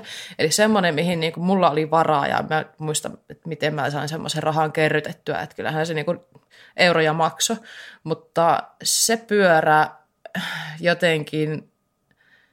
Mä edelleen aina, kun mä kuulen Remedistä puhuttavan, niin mulla läikähtää vähän sydämessä. Mm-hmm. Ja sitä mä sanoin, että se on mun soul bike, koska se myös vei mut sitten mäkipyöräilyn pariin. Tai itse asiassa Remedy ei ollut ensimmäinen pyörä, millä mä ajoin sitten alamäkeen, vaan Konan Entourage, eli Entourage oli, mä vuokrasin 9 päiväksi. En tiedä, miksi mä vuokrasin sen pyörän, kun mulla oli ihan yhtä kykenevä pyörä itselläkin, mutta mä ajattelin, että tämä ei ole niin alamäkipyörä. Anyways, niin, mutta se Remedy oli semmoinen, että niin kun, sillä mä harjoittelin kaiken, mitä tarvii harjoitella, jotta pääsee niin kun, ajan mäkeen ja näin. Ja mua huolestuttaa se, että mitä Remedylle käy, koska Remedy ei ole viime vuosina ollut Trekillä semmoinen niin kun, pyörä, mistä puhuttaisiin ja hypetetään, että onko tulossa päivityksiä näin. Mä en tiedä, että onko se jäämässä pois vai tekeekö se jonkun uuden tulemisen se pyörä, mä toivon, että tekee, koska musta olisi niin kuin sääli, että se pyörä jää pois, vaikka sillä olisi mitään virkaa enää siinä line-upissa. Mutta Trekin Remedy on niin kuin the pyörä ollut mulle, että se niin kuin näytti paljon, että millaista tämä harrastaminen voi olla. Mä oon niin kuin havaitsevinani pientä herkistymistä sun äänessä, mutta kyllä mä veikkaan, että ehkä hiljaisella on jatkuu vielä hetki, mutta se tulee jossain vaiheessa takaisin isompina kuin koskaan. Mä luulen kanssa, pakkaan se on niin. Se on legendaarinen pyörä. Kyllä. Ihan varmasti näin. Mutta voiko niin kun käytännössä sit sanoa, että se on ollut sulle ehkä merkittävin pyörä, minkä sä oot omistanut, vai onko se joku muu kenties? No kun mä suhtaudun tunteella pyöriin ja niihin kaikkiin liittyy jollain tapaa. Että kyllä mä väittäisin, että toi on ollut kuitenkin se pyörä. Kyllähän niinku se eka pyörä on varmaan, tai en tiedä oliko se sulle sun merkittävin semmoinen pyörä, varsinkin sitten kun sä pääsit niinku maastopyöräilyn pariin. Saat kohta itse kertoa, että mitä sun ekat pyörät on ollut, mutta toi on ollut todella merkittävä pyörä. Mutta on mulla tuossa niinku matkan varrella ollut pari muutakin merkittävää. Haluatko, että mä kerron nyt niistä vai haluatko kertoa eka niistä omista? No sanon nyt, älä jätä roikkumaan. Kerro ne muutkin ja minkä takia. Okei. No Treki Session, eli alamäkipyörä. Mulla on ollut 3 alamäkipyörää, ne on kaikki onko mulla ollut 3 vai 4? Mun mielestä 3. Niin kauhean blackoutti, 3 sessionia. Niin kuin mä sanoin, niin mä rupesin ajaa Remedyllä sitä alamäkeä ja siihen aikaan oli vielä niin kuin 2 eturattaalla tuli pyörät. Mm-hmm. Ja 2 eturattaa ketjuohjuri ei ollut hirveän hyvä. Mm-hmm. Tai no puhuttiin, että onko vai ei kestä. Mä olin se, että no vitsi tässä pyörässä ei ole ohjuria, mä tarvitsen ohjuri. No ostanko ohjurin vai ostanko pyörän, missä on ohjuri, että se tulee vähän niin kuin kaupan päälle. Mä ostin sitten alamäkipyörä, että ei tarvitse ostaa ohjuria. Ja Session on ollut, mulla ei ole muita alamäkipyöriä ikinä ollutkaan. Se on myös mulle semmoinen aika tärkeä pyörä ollut. Ja nyt tosiaan 2 vuotta, mulla oli pitkä väli jossain kohtaa, että mulla ei ollut alamäkipyörää. Niin nyt kun mulla taas on Session, niin se oli semmoinen niin kuin herkkä hetki mulle, että ei vitsi, että mä palasin tavallaan niin kuin takaisin siihen, mistä tämä homma joskus lähtikin. Ja se oli ihanaa. Mun toka Remedy ei ollut niin merkittävää kuin mun eka Remedy. Se oli vähän semmoinen niin kuin välivaihepyörä mulle ja se meni treilipyörämäiseen suuntaan. Se niin kuin 140 joustuneen semmoinen niin kuin keppihevonen se pyörä. Niin no kyllä siinäkin tuli kisattua ja näin. Mutta sitten kun mä rupesin ajaa Juliana pyörillä. Se oli mun ensimmäinen semmoinen niin kuin ambassador-juttu. Sportaxin ja Jani Vesikon kanssa ja Santa Cruz oli mulle merkki, jota mä pidin aina semmoisena tavoittelemattomana, koska se oli niin kallis. Ja sitten mulla oli itselläni yhtäkkiä se Juliana, joka oli laventelin värinen, se Rubion, joka oli vähän niin kuin Bronsoni Santa Cruzilla. Niin se oli mulle semmoinen toinen tosi merkittävä pyörä, ja sillä mä kisasin ja kävin maailmalla ja näin. Et tietyt pyörät on mulle semmoisia, joista niinku tosi tärkeitä muistoja liittyy niihin, tai joku juttu on avannut ovet johonkin asiaan, tai tiedätkö, niin että mä väittäisin, että se Juliana oli myös yksi semmoinen aika tärkeä pyörä tässä mun pyörähistoriassa. Ja sitten tietyllä tapaa, mulla on nyt tosi laajasti näitä eri merkkejä ollut, mutta tietyllä tapaa sitten, kun mä palasin takaisin, niin kuin nykyään kun mä oon Trekin Ambassador takaisin, niin se oli semmoinen hetki, että mua itketti, kun mä sain taas Trekin, että se oli semmoinen tavallaan, niin kuin olisin palannut kotiin. Niin siinä mielessä, niin kun sain suunnitella oman Project One Slashin, joka on se vaaleanpunainen Slash, niin se tulee olemaan, mä mietin, se on semmoinen pyörä, mikä mun pitäisi vaihtaa pikkuhiljaa, se on ollut 2 vuotta mulla nyt, ja mä en pidä pyöriä yleensä montaa vuotta, että kiertokulku on se juttu, että niin kuin säkin tiedät tuolla pyörämäärällä, että kyllähän nyt pitää vaihtaa. Mulla on tosi tiukka paikka nyt, kun mun pitäisi varmaan ruveta vaihtaa toi pyörä pikkuhiljaa. Huomaan sun herkistyvän uudestaan. Ei tästä nyt mitään, niin mikään tällainen nyyhkyjäksi pitää nyt tulla.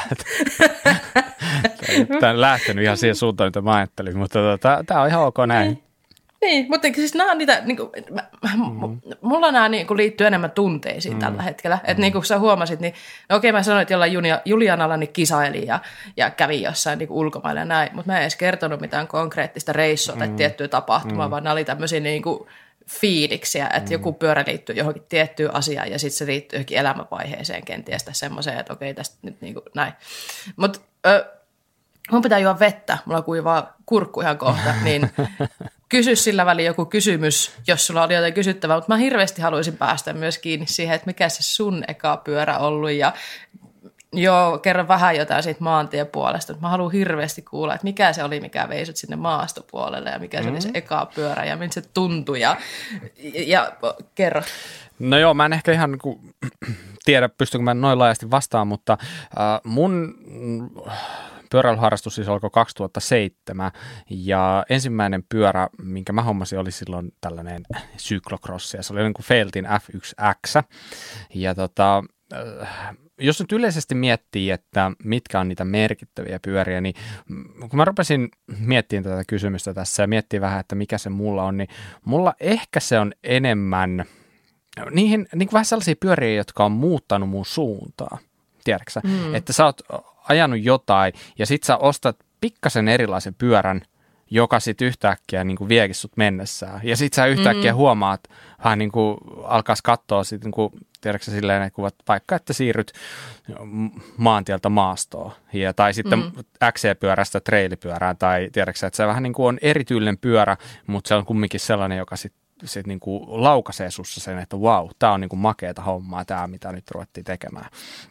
Niin, että mun on hyvin vaikea niinku sanoa sellaista yhtä merkittävää. Tietenkin varmaan niin, okei, helppo sanoa, että se ensimmäinen pyörä on niinku sinänsä merkittävää, että se on kumminkin aika iso asia siinä mielessä, että lähteekö se niinku, syttyykö se liekki siellä oikeasti, alkaako se palaa, niin siinä mielessä varmaan joo, mutta mä aika nopeasti itse asiassa sitten niinku päivitin niinku maantiepyörää, eli ehkä mä en pidä niitä maantiepuolen pyöriä niin merkittävänä itselle, että kyllä mä niinku lähtisin sanoon, että mulle varmaan, niin kuin, mä aikanaan sitten, siis aikoinaan mä julistin, että mä en ikinä tuo ajan maastoa. Että tiedätkö kun maantiepyörällä oli jotenkin niin yksinkertaista, että sulla oli yhdet ainoat renkaat, 23-milliset siihen aikaan, ja sä ajat niillä joka kelillä, joka säässä tälleen. Sitten mulla oli sellainen käsitys, että kun siirrytään maastoon, niin sun pitää niin kuin joka kelille aina tyyliin vaihtaa uudet renkaat, joka nyt ei ole ehkä niin kuin totuus sitten kuitenkaan, mutta sieltäkin sä ajattelin silloin, että tiedätkö kaikki litkutukset, tällaiset, mitkä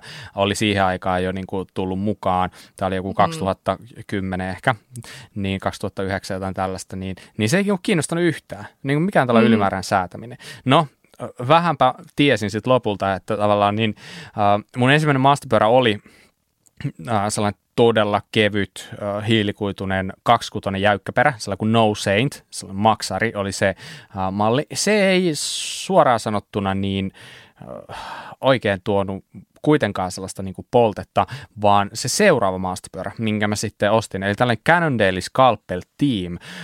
Mä ostin sen yhdeltä mun kaverilta, jolla oli tällainen hyvin paha tauti, nimittäin tämä pyörän keventely, mistä itsekin aikaisemmin sanoin, ja hän rakensi aina sellaisia niin viimeisen päälle kevyitä pyöriä, josta oli sitten jossain fillarilähes juttua aina niistä projekteista ja tälleen, ja hänellä oli sitten tällainen Cannondale Scalpel siinä, ja hän oli vaihtamassa sitten niin seuraavan vuoden pyörää, ja sitten hän oli, että kiinnostaisiko ostaa tällainen, ja sitten mä ostin siltä sen niin täysostopyörän, se paino 8 kiloa, se oli niin aivan jäätävän kevyt. Se lähtee tuulessakin jo.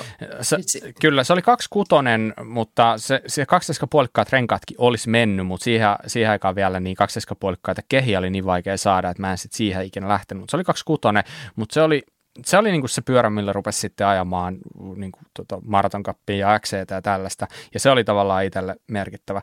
Mutta melkein yhtä merkittävä oli sitten seuraava pyörä, mikä oli, tai itse asiassa mä en muista, siinä ehkä oli toi yksi pyörä siinä välissä, mutta kuitenkin Gary Fisherin Superfly.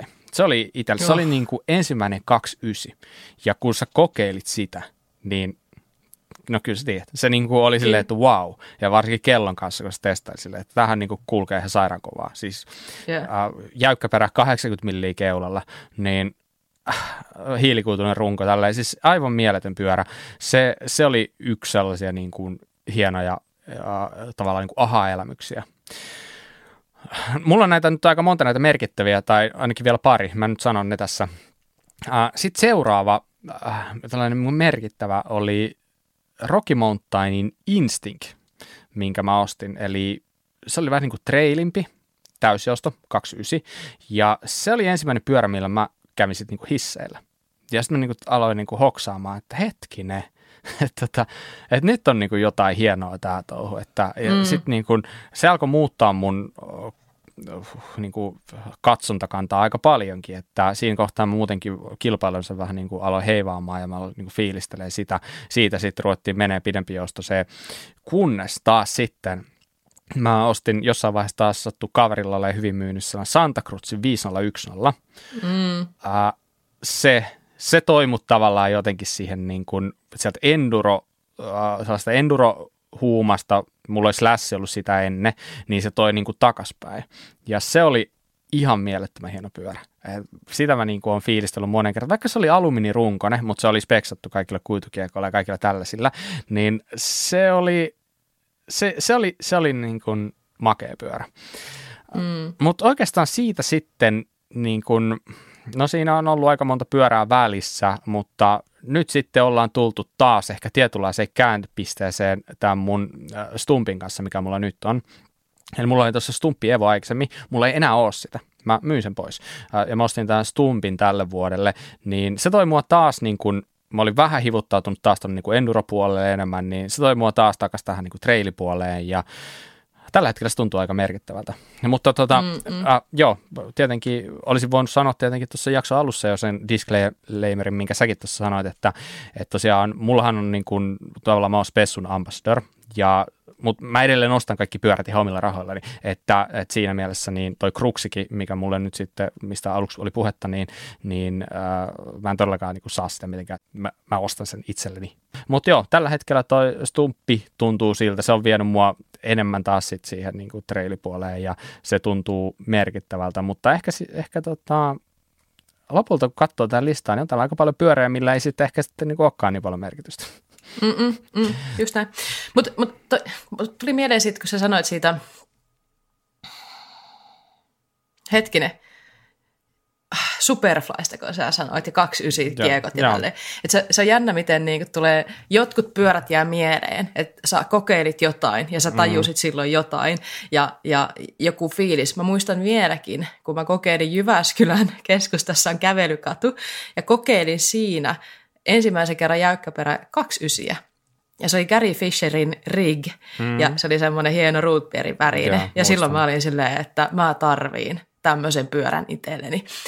Ja silloin se oli vähän sitä, että no ajaaks noin lyhyet 290 yep. ja mä oon 170-senttinen. Mm-hmm. Eli en siis mikään niinku lyhyt ja nykyäänhän niinku 140-senttisetkin ajaa 290, mutta se oli sitä, niinku, että et onko tämä niinku isompien ihmisten pyörä. Mm-hmm.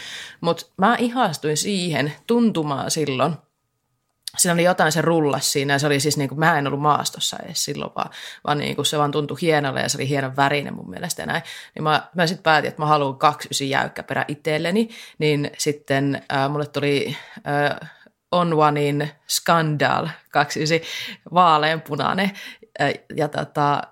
ja se, että se oli vaaleanpunainen vitsi, se oli yksi syy, miksi se tulikin mulle. Että niin väri, kun tietynlaista pyörää etti ja sitten löytyi mieluisa väri, niin tuli se. Mä tykkäsin siitä pyörästä ihan todella paljon. Ja sen jälkeen, kun se ei enää ollut niin kuin, se oli välillä niin kuin, tiedätkö, maastopyöränä, välillä käyttöpyöränä ja sitten loppuviimein joku varasti siitä osaatkin jossain kohtaa ja sitten se runko jäi mulla käteen ja mä oon myynyt sen niin kuin eteenpäin. Mutta niin se oli semmoinen pyörä, minkä kanssa niin kuin muistin, että okei, tää toi niin kuin sen niin kuin, tai niin kuin toi Rigi ja sitten se Skandaali, niin se toimi sinne niin 29 maailmaa. Oikeastaan mä haluaisin melkein lisätä sen, että näin kun tarkemmin miettii, niin ehkä se Stumppi Evo oli sitten kuitenkin se itselle, joka tavallaan niin kuin muutti sen suunnan ennen tätä Stumppia. Eli mä olin silloin ainut tosi paljon enduroa ja nyt sitten tuli se tilanne, että mä hommasin Stumppi Evon, joka on siis sairaan monipuolinen pyörä. Sitä kun geometriaa pystyi muuttamaan tosiaan niin kuin tosi loivasta enduropyörästä ihan tällaiseksi niin treilipyöräksi. Ja sillähän mä itse asiassa rupesin ajelemaan myös enemmän taas tätä treilihommaa, joka sitten johti tähän Stumpin hankintaan. Ja sehän oli se mun dreambike myös, että eihän mä ole ikinä ennen tehnyt mitään noin älytöntä ja laittanut noin paljon efforttia pyörän kasaamiseen. Ja sitten tuli ihan täydellinen pyörä silloin, että ehkä mä sen nostaisin sitten kuitenkin yhdeksi merkittäväksi. No, näin mä ehkä ajattelisin, mutta no, anyway. Mä muistan vieläkin, kun Santa Cruzin Nomadista tuli se uudempi versio, että kun se ensimmäinen Nomadi, kun ne rupesi näyttää tolta nyt noin Santa Cruzit, mitä ne nyt on. Mä muistan vieläkin, miltä se tuntui, kun mä ajoin Sappeella Supersonickia. Supersonic-nimistä pätkää. Jani Vesikko antoi pyöränsä mulle testiä ja oli sillä, että hei, kokeile tätä. Ja oliko se sellainen keltainen? Oli semmoinen niin kuin, kuulokojeen ruskea, niin kuin puhuttiin. Se oli siis niin kuin yksi siisteimmistä väreistä, mitä on ikinä pyörää valmistettu. Se oli ihan hirveä. Tämä menee vähän samaa silleen, että syy miksi me tämän nuoleja oikein haluu. Tai niin kuin semmoisia skin-nuoleja. Se on jännä, että se väri on jäänyt mieleen siitä, kyllä aika vahvasti. Niin. Mutta kun se pyörä oli silloin jotain uutta. Silloinhan Santa Cruz uudisti sen niin kuin luukkinsa. Ja sen niin kuin tavallaan, mä muistan vieläkin, miltä tuntui ajaa mutkiin sillä pyörällä. Ja se oli semmoinen, että mä haluun tämmöisen. No Juliana ei tehnyt silloin aivan vastaavaa, mutta saman tien kun ne teki sitä Stregaa, joka oli siitä niin kuin se vastaava, Nomadista vastaava, niin mä silloin hankin sen itselleni ja mä olin se, että tää on niin kuin paras pyörä. Nyt ollaan niin kuin kehityksen huipulla, että tämän parempaa pyörää ei varmasti tulekaan. Ja näin se oli hieno pyörä ja mielellään ajaisi edelleenkin sillä. Joo, mutta niin. Santa Cruzin Tallboysta, jos mä sanon, mikä mulle tuli sitten, näytti mulle, mitä downcountry-pyörät voi olla. Ja siksi mä tykkään sitä kategoriasta niin paljon. Semmoinen, että minä, joka en ole mikään niin kuin ylämäkikuski, pystyy kiihyttämään ylämäkeen. Niin, ja pelätä alamäkeen, huutaa, kun et ole varma, että onko kivaa vai pelottaako jo. Niin, kun pyörä toimii, niin se oli jotain aivan käsittämätöntä silloin. Mulla ei tällä hetkellä ole downcountry-pyörä, mulla ei ole edes treilipyörää tällä hetkellä. Mutta haaveilen tällä hetkellä taas vähän kevyemmästä pyörästä. Et niinku mä aina, niinku, ehkä niinku näkee, kun mä luettelin niitä, että mitkä on ollut mulle merkittäviä pyöriä. Ne on joko mäkipyöriä tai enskapyöriä. Et mä oon ollut ehkä aina, se on ollut semmoinen tietty tyyli, mitä mä tykkään ajaa, mutta mä oon tykännyt aina ajaa polkujakin. Ja sitten niinku sä sanoit siitä, että joku pyörä jää mieleen, mikä niinku sitten näyttää sulle jonkun, että muuttaa suunnan tai näin, niin tietyllä tapaa sitten taas ostin ensimmäisen syklokrossin Trekin Crocketti. Jonnekin mä oon kirjoittanut se, että milloin 2017 ensimmäisen, täältä kun vihkoa selaa, niin et jotenkin se Kyllä ne jää mieleen ne eka semmoiset, varsinkin jos ne on hyviä kokemuksia, että okei, tämmöistä tämä hiekkatiellä ajaminen voi olla, tai tämmöistä tämä treilipyöräily voi olla, tai mitä ikinä. Ne on merkittäviä.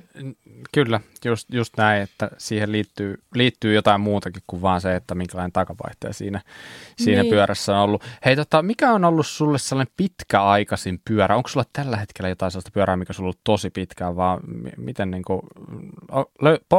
nouseeko sieltä esiin mikä sellainen, joka on ollut sulla tosi pitkään? Ja miksi? No jos joku semmoinen, mikä on ollut tosi pitkään, niin nyt mennään dirttipyöriin. Mun ensimmäinen dirttipyörä Kona Shonki 2015. Hankin sen, että pääsee harjoittelemaan niinku tekniikkaa ja olikaan Jyväskylässä se hiekka pump track, mutta aika nopeita tuli pump trackit. Mä oon aina pitänyt itselleen dirttipyörän ja sen, se mulla oli 6 vuotta. 2021 on näköjään tullut toi Trekin tiketti, että silloin oli mahdollisuus hankkia se runko ja kasata siitä niin kuin Trekin tiketistä niillä osilla, millä mä itse haluan pyörän. Että tavallaan niin kuin toi Shonki mulla oli sitten, niin se on ollut semmoinen pitkäaikaisin pyörä, mikä mulla on ollut. Mä tiedän, että tämä ei ollut se kiinnostava vastaus. Sä olisit ehkä halunnut kuulla jostain niin kuin mun enskapyöristä tai jostain, mutta niin nyt kun tähän tikettiin päästiin, kun aina kun kysytään sitä, että mikä on mulla semmoinen niin kuin the-pyörä, että periaatteessa niin moni ajattelee, että okei se Slashi varmaan, kun se on semmoinen Project One-pyörä, mutta tiketti on semmoinen pala palalta kasattu pyörä just semmoiseksi, minkä mä haluun, ja se ei edes millään tapaa ole se mun käytetyin pyörä, mutta se on semmoinen niin kuin tunnearvopyörä. Ymmärrän. Sen lisäksi, että se kyllä valitettavasti on aika arvopyöräkin ollakseen pump-track-pyörä, mutta niin vitsi se on hieno. Onko 6 vuotta paljon? On se aika paljon. On se mun mielestä aika paljon, mutta dirttipyörät saa anteeksi silloin, kun ne on tuommoisessa käytössä, mitä ne mulla on. Pitäisitkö sä Bob treilipyörää 6 vuotta? Mä just samaa kysymystä vähän sullekin oli esittämässä, mutta en todellakaan. Mä olen kuulevinani sieltä suoran vastauksen, mutta sanotaanko, että voisin pitää, mutta mä jopa vähän toivon, että mä en pidä.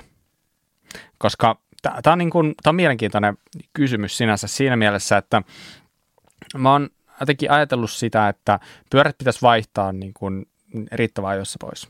Me ollaan tästä keskusteltu varmaan aikaisemminkin jossain niin kuin, osta myy-jaksossa tai vastaavassa, mutta ei kannata jäädä sen pyörän kanssa liian pitkäksi aikaa, jos sä etenkin oot aktiivinen harrastaja edelleen. Niin. Koska se pyörän arvo valitettavasti vaan niin kuin tipahtaa. Ja jossain vaiheessa, kun sä myyt, niin sä saat siitä vielä tosi käypäisen hinnan. Ja sitten sä saat sillä aika pitkälti ehkä rahoitettua sitä seuraavaa pyörää ja näin poispäin. Mutta ehkä se vaatisi sellaisen tilanteen, että jostain oudosta syystä vähän niin kuin pyöräilyinnostus laantuisi ja sitten se vähän niin kuin jäisit jonkun pyörän kanssa, niin, ja siinä tapauksessa ehkä sä halusit säilyttää jonkun pyörän. Mutta lähtökohtaisesti niin en pitäisi 6 vuotta, mutta rupesin just miettimään, että onko mä kohta pitänyt jotain 6 vuotta. Niin. Tämä itse asiassa on hyvä keskustelu, kun siitä puhutaan aina välillä sillä tavalla, että jotkut on sitten, mulla on tämä vanha ruoska, mutta hyvähän tälläkin on vielä ajaa. Hei, todellakin. Periaatteessa ei ole mitään syytä vaihtaa pyörää niin usein, mitä minä ja Bob vaihdetaan, tai siis toi, minkä Bob jo mainitsi, niin se on se syy. Että me vaihdetaan pyörää sen takia usein, että sitten niin kun saadaan rahoitettua sitä seuraavaa pyörää. Että jos sä pidät sen 6 vuotta, mistä puhuttiin, niin se pyörän arvo laskee siinä kohtaa niin paljon, että sä et niin kun, että se tuntuu jo pahalta ostaa sitten sitä uutta pyörää. Mutta niin se, että tarviiko, jos sä oot semmoinen, että sulla ei ole niinku mielenkiintoa hankkia sitä uusinta tai aina katsoa vähän, että eikä tosiaan vuosittainkaan tarvitse sitä pyörää välttämättä vaihtaa, mutta niin jos sulla ei ole mielenkiintoa koko aika vaihtaa tai silleen niinku miettiä sitä pyörän niinku arvon kehitystä eli laskua, niin ei sun tarvii oikeasti vaihtaa, että sä pystyt harrastamaan aivan hyvin pyörällä, minkä sä oot ostanut 2 vuotta sitten, niin se menee vielä pari vuotta eteenpäin, pitempäänkin eteenpäin. Että jos sä nautit sitä pyörällä ajamisesta, niin, ja se pyörä tuntuu sulle hyvältä, ja päivität osia sitä mukaan, kun ne kuluu. Kyllähän kuluvia osia pitää päivittää. Mutta tavallaan jotkut välillä vähän silleen häpeilee, että joo, no pitää mun pyörä 3 vuotta, että voinkohan mä lähteä jonnekin lenkille tällä. Niin älkää miettikö semmoista asiaa ollenkaan. Että niinku, se on vaan hienoa, että pääset harrastamaan ja harrastat semmoisella laitteella, mikä sulla on. Ja aina se uudempi malli siitä pyörästä, mikä sulla on, niin se ei ole aina parempi. Että se saattaa mennä semmoiseen suuntaan, mikä ei ole sun käyttötarkoitukseen. Että se saattaa mennä niin kuin, no esimerkiksi niin kuin mä sanoin siitä yhdestä Remedistä, mikä mulla oli, se meni treilimpään suuntaan, kun mä olisin tarvinnut enskapyörää silloin. Ja nyt se oli taas sitten mennyt niin kuin hyvään suuntaan, bla bla bla. Tai jos sä haluat ajaa semmoisella niin kuin vaikka kevyellä treilipyörällä, ja niitä helposti, niin kuin vaikka Fuel EX on nyt mennyt semmoiseen niin kuin enskampaan suuntaan. Ei sun tarvitse päivittää sitä pyörää, jos se sun nykyinen on sulle niin kuin käyttötarkoitukseen sopivampi. Nyt tämmöinen tavallaan puheenvuoro tähän väliin. Joo. Ymmärrän. Tämä meidän keskustelu on monesti vähän tällaista, niin. Se voi hirveästi. Me ollaan tämmöisiä intohimoja, niin. Just. Me ollaan niin syvällä tässä, että niin intohimo niin kuin tai pakkomiele niin ei tee hirveästi niin kuin eroa tähän enää. Me ollaan aika syvällä. Kyllä. Mutta tämä ei ole välttämättä se, että kaikkien pitää harrastaa tällä tavalla. Joo, just näin. Eikä tässä mitään niin kuin totuuksia ole tarkoitus laukoa, että nämä on lähinnä niin kuin sellaisia omia tapoja toimia ja perustuu sitten niin kuin mihinkä milloinkin. Mutta siis tosiaan pakko sanoa, että eihän niin kuin on olemassa pyöriä, jotka on niin sanotusti, voisiko sanoa, klassikkoja. Sellaisia esimerkiksi maantiepuolella on paljon, että niiden arvoa voi nousta. Niin, et ei se kaikkeen pädettää, mitä puhutaan, mutta tälleen niin kuin yleisesti ottaen. Niin monesti se on näin, että kun tulee samasta pyörästä uutta versiota, niin sen vanhan arvo vähän tipahtaa ja tälleen, mikä kaikki tietää. Tämä on ihan normaali. Jää vähän niin kuin autot. Niin, josta minä en taas ymmärrä mitään. Mä ajan 2001 vuoden transporterilla, että repikää siitä, mutta niin kuin, se ei ole mulle taas se juttu. Ihmiset on se, että autot pitää vaihtaa usein ja näin, että kuka nyt tykkää niin, niistä. Voisi vaihtaa pikkuhiljaa, mulla on kuitenkin 2003 Meriva. Niin. en mä noin vanhalla kehtaisi ajaa kyllä. En mä voi lähteä noin uuteen. Siinä saattaa olla jo ilmastointikin niin, kohta. No, todellakin. Ja ABS. Eikö sulla ole ilmastointi? Mitä? Eikö sulla ABS? Ei jumala. En tuu sun kyytienä. Jalka ABS. Ai niin, totta. Talvella se pumppaa niin perkeleesti. Joo, se toimii aina. Kyllä mutta jos nyt miettii noita, niin onko tuolla joku sellainen pyörä, kun sä katsot sen listaa, että jos sä näkisit sen jossain niin kuin fillaritorilla myynnissä, niin se harkitsisit sen ostamista takaisin? Joo, se ensimmäinen session. Ja mä näin sen levillä vuosi. Mä melkein itkin, mutta mä myös melkein itkin, kun se oli niin pieni. Miten pyörät on niin, kun mulla on tälläkin hetkellä niin kuin Trekin pienin mäkipyörä, niin se on oikeasti niin kuin siihen pyörään verrattuna taas XL. Tiedättekö, että niinku, et se on niinku yksi iso ero niissä, että se on se syy, minkä takia mä en niinku menisi 10 vuotta takaisin ja ajaisi sillä pyörällä, mikä mulla silloin oli. Mutta joo, se säväytti kyllä se vanhan sessionin näkeminen. Ja, no en mä tiedä, se Strega ei ole enää olemassakaan, se Juliana, koska siitä halkesi maali. Runko ei halennut sitten, mutta niin siitä halkesi maali ja se meni vaihtoon sitten ja kaikki näin. Mutta se olisi semmoinen pyörä, mikä säväyttäisi, jos mä näkisin sen. Se ei ole ajoissa enää. Ja mutta ehkä siinäpä ne on. Jotkut pyörät on semmoisia, että ei tunnu missään. Ja sitten oikeastaan silleen, että sitten kun mä oon joskus niinku pyörän myynyt, niin mä en niinku katso taaksepäin ihan hirveän paljon, että vai ehkä joskus sanonutkin, että vaikka mäkin tunteinen, niin tässäkin jaksossa on tunteudut näitä pyöriä, niin mä harrastan ne myynti-ilmoitukset, missä niin vuodatetaan, että raskain sydämin ja tämä pyörä on sitä, että hei, haluaa se pyörä ja sä myyt sitä nyt, niin pysy asiassa. Mutta niin sano neiti, joka kyynelehtii tää, joka toisella on semmoinen. Joo. Se on vaan pyörä, hei, mitä se kyynelehtii? Niin mutta tavallaan se, että joo, kyllä mä ymmärrän. Kun mä tiedän, että sulla on niitä pyöriä, että kun sä näet ne fillaritorissa, niin sä rupeat laskemaan sun viikkorahaa, että riittäisikö ostaa takaisin. Niin mulle ei tule sellaista. Niin. Niitä muuten näkee aika harvoin, että oikeastaan nyt jos sanon, niin mä oon ehkä yhden nähnyt tässä viime aikoina silleen mun vanhan pyörän siellä. Että ehkä mä en sitä ole seurannut niin tarkkaan, tai sitten pyörii jossain ihan muualla ne mun vanhat pyörät. Mutta kyllä mä ehkä, tietenkin aina riippuu hinnasta, mutta jos halvalla saisi, niin kyllä se vanha Cannondale skalppeli, kevyt leftikeula, kyllä mä sen niin kuin voisin ottaa, tiedätkö, niin kuin seinälle.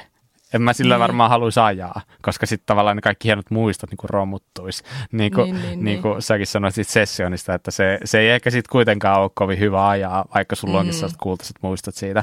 Niinpä. Et, mutta se varmaan olisi sellainen, se on kumminkin ollut oma sellainen, se on ollut sellainen tajunnan räjäyttävä pyörä silloin. Niinpä. Ja, niin se sieltyy tavallaan niin kuin makeita muistoja. Niin. Mutta joo. Hei, luettele kaikki sun pyörät. Miksi? No siksi. Onko tää niinku semmonen niinku osuus, mitä ihmiset haluaa kuunnella? Tää kertoo susta kaiken. Ai vitsi. Mä en ole muuten sit kaikkia malleja kirjoittanut näihin, kun mä en muista niitä. Mut haluatko sä niinku, että mä oikeesti luettelen mun listaa, mitä pyöriä mulla on ollut? Jos sä pystyt siihen. No okei, mä pystyn. Mä rupean lukemaan. No niin. 2010 vuodesta alkaa, mutta mä en aio lukea sitten niin vuosilukuja enää tämän jälkeen. Eli lähdettiin Trek Remedillä. Sitten tuli mainittu jo toi On Onein Skandaal. Mm-hmm. Sitten mä olin maininnut tänne sen, että sitten mä oon ajanut Konan Antorageilla Laaiksessa, vaikka mä omistanutkaan sitä. Mutta se oli semmoinen niin kuin mäkipyörä kokemus. Mm. Sekin oli semmoinen sinkkukruunu, että sekä ei ole niin kuin tuplakruunumäkipyörä, mutta joka tapauksessa. No sitten tulee Trek-session. Tämä lähti eskaloitua aika tiukasti tämä mun harrastaminen. Todellakin. Ja mähän sanoin, että mä tykkään rymyytä, mutta mä en ikinä tuo ajaa alamäkipyörää. Silleen mä sanoin silloin, ennen kuin mä rupesin harrastaa.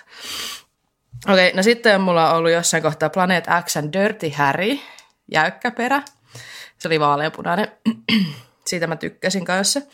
Sitten tuli Treki Remedy 2014, sen pyörän mä muistan jostain syystä. Se on ainut pyörä, minkä mä muistan vuosiluvulta, mikä mulla on ollut. Mä en tiedä, mitä siihen on liittynyt, mutta se oli semmoinen vihreä 2014. No. Sitten tulee Kona Shonki, Juliana Rubion, sitten tulee Treki Session 88, sitten tulee Juliana Joplin, sitten tulee Treki Crocketti, Juliana Strega, sitten tulee Juliana Joplin keltaisena. Ja mä en muista, miksi mä vaihoin tämän.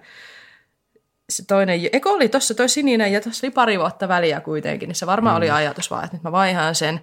Sitten tulee Santa Cruzin Nomadi, sitten tulee taas Trekin Croketti, koska se väri oli parempi. Se eka oli mulla semmoinen musta, jossa oli turkoosia, niin tää oli semmoinen musta, missä oli kromia ja mä olin ihan MP, ja mä halusin ton pyörän. Mutta sitten seuraavana vuonna tulee magenta, Trekin Croketti, niin mä vaihoin sen pelkän värin takia. Ja se magenta on mulla edelleen, se on mun treeneripyöränä tällä hetkellä. Mä laitoin sen myyntiin ja sit se itse asiassa, tai just mulla itselle, sillä on käyttöarvoa paljon enemmän mulla, että sä oot olla nurkassa nyt treeneripyöränä, niin se on mulla edelleenkin. No sit 2020, iso vuosi, ensimmäinen sähköpyörä, Rocky Mountain Instinct Powerplay PC Edition. Se oli kova pyörä, mä tykkäsin siitä. Ja sitten tuli Santa Cruzin Tallboy, ja sit rupeekin vaihtuu 2021 vaihtuu takaisin Trekkiin. Ja mulla tulee Treki Slash, Treki Raili, Treki Session, Trekin Ticket, Treki Roskoe, myyn sen melkein heti. No en heti myynyt, mutta se ei ollut pitkää. Se ei itse asiassa ollut mulle oikein kokoinen pyörä. Joo. Mä olin 2K välillä. Mä mietin, että onko susta jäykkiskuskiksi enää, että oliko se niinku, liittyykö se siihen? Ja se liittyi siihen kokoon ja sitten mä tajusin, että mulla on 6 pyörää ja sitten mä halusin ton Gravelin. Mä en pystynyt ostamaan niin monta pyörää, niin sitten mä vaihoin. Mutta ennen kuin mulle tuli se Graveli, niin mulle tuli uusi Treki Raili, koska siinä oli isompi toi akku. Sitten tulee viimeisin pyörä, minkä mä oon ostanut, niin on Treki Checkpoint. Sulla on aika niinku, tiedätkö, sulla on vähän brändejä periaatteessa lopulta. Sulla on niinku samoja. On. Mutta se johtuu myös siitä, että mä oon hirveän lojaali pyöräkaupalle. Niin. Että Trekki sen takia, että se on ollut mun lähipyöräkauppa aina. Ja sitten mä jossain vaiheessa, kun mulla oli se Sportaxin kautta se Juliana Ambassador-homma, mikä oli mun elämän mullistava juttu, koska toi Ambassador-juttu on vienyt paikkoihin. Ja mä teen sitä edelleenkin, se oli tosi hieno juttu ja näin, mutta sitten tuli jossain kohtaa semmoinen hetki, että nyt pitää katsoa kuvioita vähän uusiksi. Niin ensimmäinen paikka, mistä mä kysyin, oli totta kai takaisin paikallinen pyöräkauppa Jouni Ridellä. Ja sitten Trekin tyypit tunsin, koska olin tehnyt heidän kanssa yhteistyötä Puskampin myötä. Niin mä menin takaisin sinne, missä mä tunnen oloni kotoiseksi. Eli mä koen, että mä oon saanut niin paljon apua kivijalkapyöräkaupoilta ja yleensä se on mun lähipyöräkauppa ja sitten on sen harrastuksen myötä oppinut tuntemaan niitä tyyppejä, niin miksen mä tekisi niiden kanssa ja ajaisi niillä pyörillä, kun ne pyörät käy mun käteen niin hyvin. No jos nämä pyörät ei kävisi mun käteen, niin sittenhän mä ajaisin jollain muulla.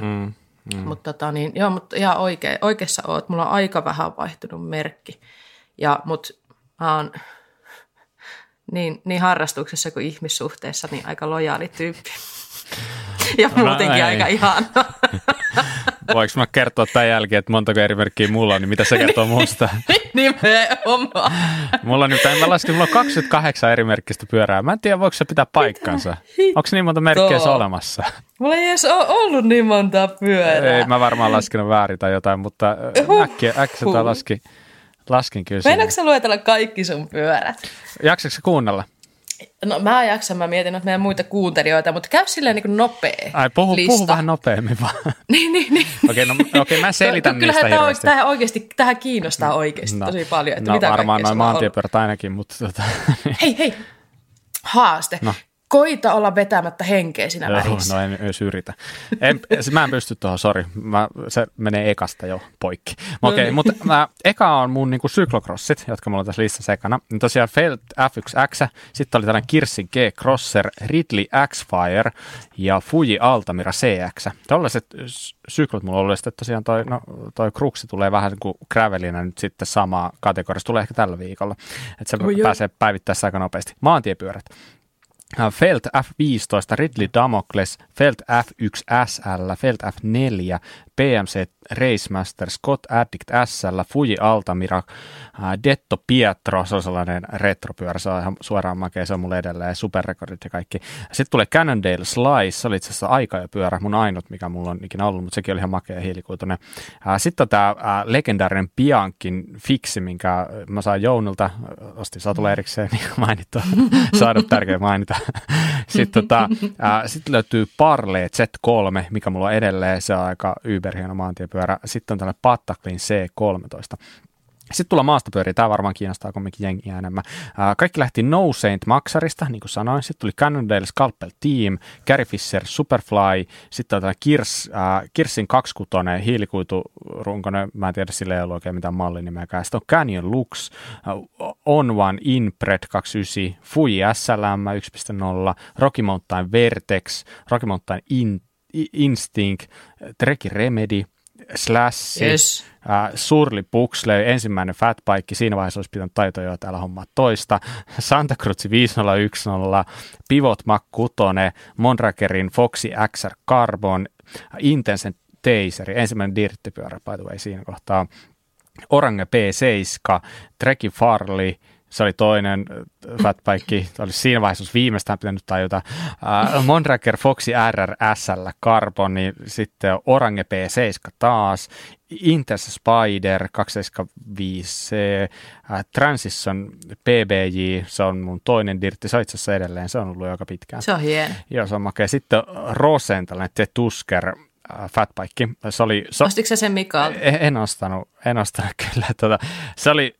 Se oli se fatbike, millä mä viimeisessä tajusin, että mä en tarvitse sitä. Sen jälkeen ei ole tullut eikä tuu. Sitten Intense Karpine, Orange P7 taas. Se oli mun kolmas Orange P7.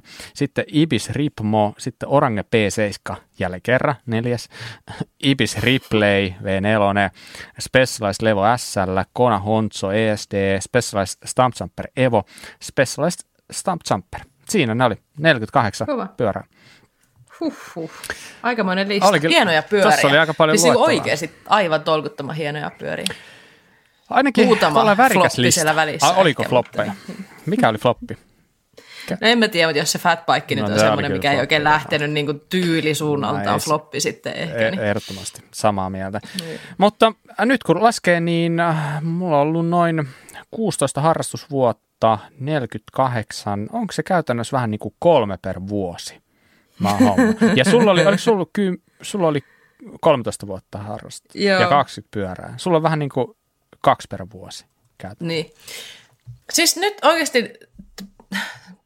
Miten se sanotaan suomeksi, kun niin kuin a point has been proven, että niin kun jengi aina väittää, että mä vaihan pyörää ihan jatkuvasti ja mulla on koko ajan new bike day, niin ei niin kuin mitään jakoja pysyä Popjakovskin perässä. Sulla on aika kova tahti. Mutta tää kannustaa sua. Niin totta, kyllä on. Joo, nyt ja kun mä katsoin tää listaa, niin mä katsoin, että periaatteessahan mä, kun toi kun tuo checkpointti niin on ostettu viime vuoden puolella, ja tänä vuonna mulle ei ole tullut itselleni uusia pyöriä. Nythän on se tietty se kiva juttu, että kun me päästään testiajaa pyöriä, niin. Että pääsee niin ajaa erilaisia pyöriä nyt muutenkin. Mutta niin, niin kuin sanoin, niin mulla alkaa olla tuossa niin mäkipyörä 2 kautta ajettu, slashi ajettu, vähän vielä pitempää. Että kyllä tässä niin päivittämisen aikaa alkaa pikkuhiljaa olemaan, että niin kattokaa sitten fillari torille päin, että kohta rupeaa oksasen pyörä. Pistäkää se oksanen sieltä suosikeeksi, niin saatte ilmoituksen sitten. Kun... meneekö se sillä tavalla? Kyllä siellä pystyy seuraamaan jotain tyyppiä. Okei. No niin, Salama, joku tämmöinen mun nimi siellä on, ettikää mut sieltä. Joo, just niin. Slaidatkaa DM, kun haluatte ostaa. Hyvä. Mä oon nyt niin hapoilla tästä listasta, että oliko tää tässä? Joo. Selkeästi säkin. Hei, mutta kommentoikaa, jos teillä on pitkä lista, niin mua kiinnostaa kuulla sitä, että onko tämä, mitä minä ja Salla nyt estettiin, mä oletan, että me nyt ollaan vähän silleen niin kuin poikkeuksellisia tyyppejä. Mä en tiedä, toivonko mä sitä. Ehkä mä vähän toivon, mutta toisaalta... Oliko tämä niin kuin, mitä sanoit ennen kuin otettiin äänittää, onko tämä nyt terveellä pohjalla? Niin, onko tämä terveellä pohjalla? Kertokaa meille. Ja jos ei ole, niin kertokaa meille. Mua kiinnostaa oikeasti kuulla, jos jollain on ollut... Niin kuin, vaikka törkeä paljon enemmän tai jos... Niin, no etenkin se ja... Minut voitetaan helposti. Mä tiedän, että jotkut voittaa minut helposti, mutta Bobin lista ja tahti on kyllä niin kattava ja kova, että... Mä tiedän, että niitä tyyppejä on, joilla on enemmän, niin kertokaa. Mua kiinnostaa, pistäkää Insta-viestiä, mitä vaan, niin, tai jos me saadaan tästä joku jaksojulkaisu. Tehdään päivitys tonne jonnekin meidän kanavaan, niin kommentoikaa sinne. Joo. Ja, listan kanssa, koko lista. Listan kanssa. Onko tämä toivoksesta sen takia, että se tulisi parempi olo itsestä, että eihän tämä nyt oikeastaan vielä niin lähtenyt lappaasesta. Niin. Mä en oikeastaan niin kuin ikinä ajatellut, että vaikka listaa kun katsoo, niin voi todeta tietenkin heti, että on lähtenyt pahasti lapasesta, mutta edelleen mä pystyn katsoa itseni peilistä todeten, että... Kyllä, ja perustella ne vaihot. Toi on muuten hyvä pointti, että nämä kaikki vaihdot on tavallaan ollut perusteltuja. Että tavallaan niin. Yleensä se... Ja perusteluksi riittää, että toi toinen väri on parempi, niin kuin mun listasta huomattiin. Perustelu voi olla monenlaisia, mutta monesti se perustelu voi olla se, että joko sä satut saamaan vanhasta hyvän rahan, tai sä sitten satut löytää uuden hyvällä hinnalla. Niin jompikumpi noista, niin se antaa jo hyvän perustelun sitten niin hankkia uusi. Mutta hei joo, pistäkää lista. Katsotaan, jos mäkin voisin ehkä, jos saa pistettyä tämän listan ihan sinne sitten johonkin sinne kommentteihin itsekin, niin pistäkää listaa. Mua ainakin kiinnostaa nähdä. Vähän just se, että miten se on niinku kehittynyt. Että mistä lähtenyt, mihinkä, onko se niinku välissä menty johonkin pitkäjostoiseen, sitä palattu lyhyempijostoiseen, tiedätkö se niinku jotain tällaista. Mutta hei, suosituspuoli ja mä joskus viimeksi tain sanoa sitä, että vähän jopa niin kuin harmittaa, että näitä suosituksia pääsee antaa nykyään niin vähän. Et näitä alkaa kertyä jo enemmän kuin mitä niin kuin jaksoja. Niin. En tiedä, onko sulla sama ongelma, mutta tästä syystä mä tarjoan sulle mahdollisuuden aloittaa. Hyvä, siksi mä aion sitten ottaa 2 suositusta. Oho. Aika kova. Ensimmäinen on nopea, koska mä tiedän, että sä et vie multa. Mä tasan tiedän, että mä en vie sulta. Koska mulla on niin... Mulla on niin outoja nykyään. Joo, sulla on joku puristelujuttu taas, niin mä en lähde siihen, mutta Mä oon ennenkin sanonut tämän, niin sen takia mä ajattelen, että tämä ei niin kuin mene läpi omana. Mutta hei, menkää ajamaan bikeparkkeihin ja menkää jonnekin bikeparkkiin, missä te ette ole aiemmin käynyt. Se on ollut ihan mahtavaa. Mä kävin tänä vuonna Rukalla ja Ruskossa jo ainakin, missä mä en ole aiemmin käynyt. Ja joka kerta uusi paikka antaa sulle jotain. Se on ihan sama, tykkääksä sitä paikasta vai et, niin se antaa sulle jotain. Jos ei mitään muuta, niin...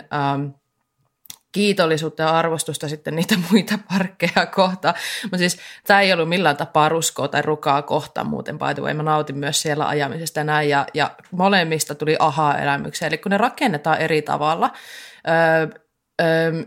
ja on erilaiset määt käytettävissä, niin sen takia kannattaa käydä ajaa myös eri paikoissa. Mutta oikeasti se syy, miksi mä sanon näin, on se, että ennen kuin ruvettiin äänittää, niin luin yhtä vaatealan yrityksen tarinaa, joka on menossa.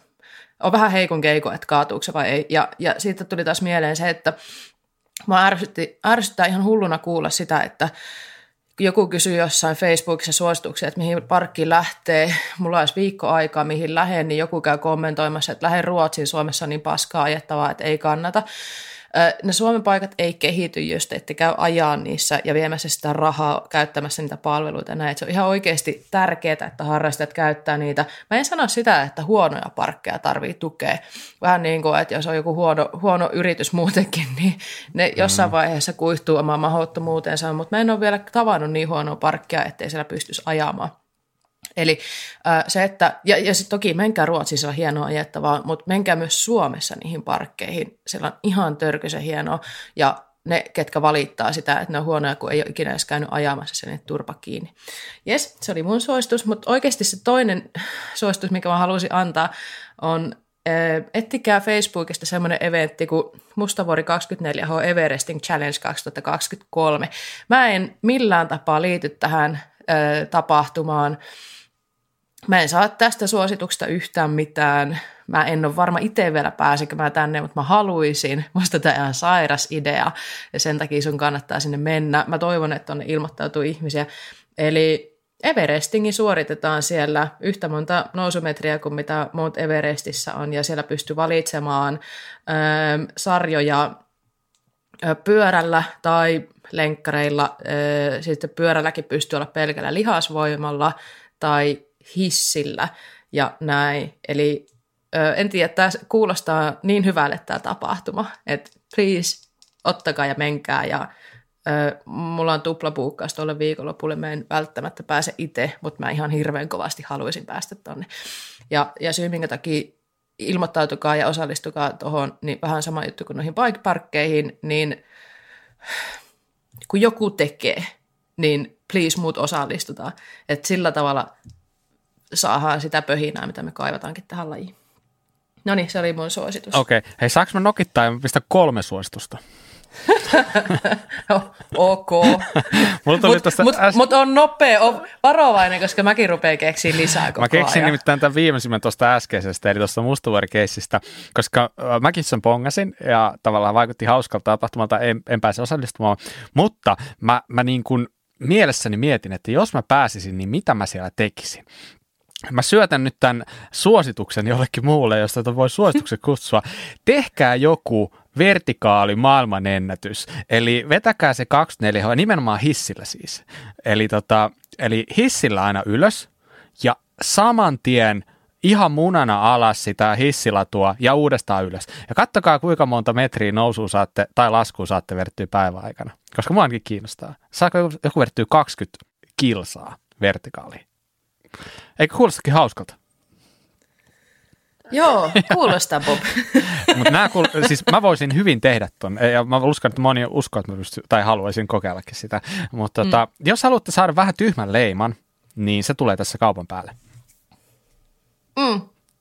Toi olisi kyllä aika kova. Okei, käännetään se niin päin. Kuinka monta laskumetriä pystyt laskemaan vuorokaudessa? Tee maailmanennätys. En mä tiedä, mikä on maailmanennätys, mutta tuossa sulla on mahdollisuus tehdä ainakin oma henkilökohtainen ennätys, mitä kaverit ei kovin nopeasti riko, koska harvassa paikassa hissi pyörii 24 tuntia. Aina ylös hissillä, ihan täysillä alas. Voit sä ottaa se riihellä safari sieltä, mutta nopein olisi tietenkin sitä hissilinjaa vaan. Toi on aika kova kyllä. Itse, jos joku tämän toteuttaa, niin mä haluan paikan päälle näkemään. Kyllä. Ja jos joku sen toteuttaa, niin mä lupaan ottaa pienet nostot siitä sitten seuraavassa jaksossa, kun siitä aloitetaan sitten. Okei, niihin varsinaisiin suosituksiin. Mun piti ottaa yksi vaan, mutta kun sä nyt sanoit, että 2, niin mä heti mietin, että okei, mä otan 2. Ja tää 3 tuli nyt bonuksena.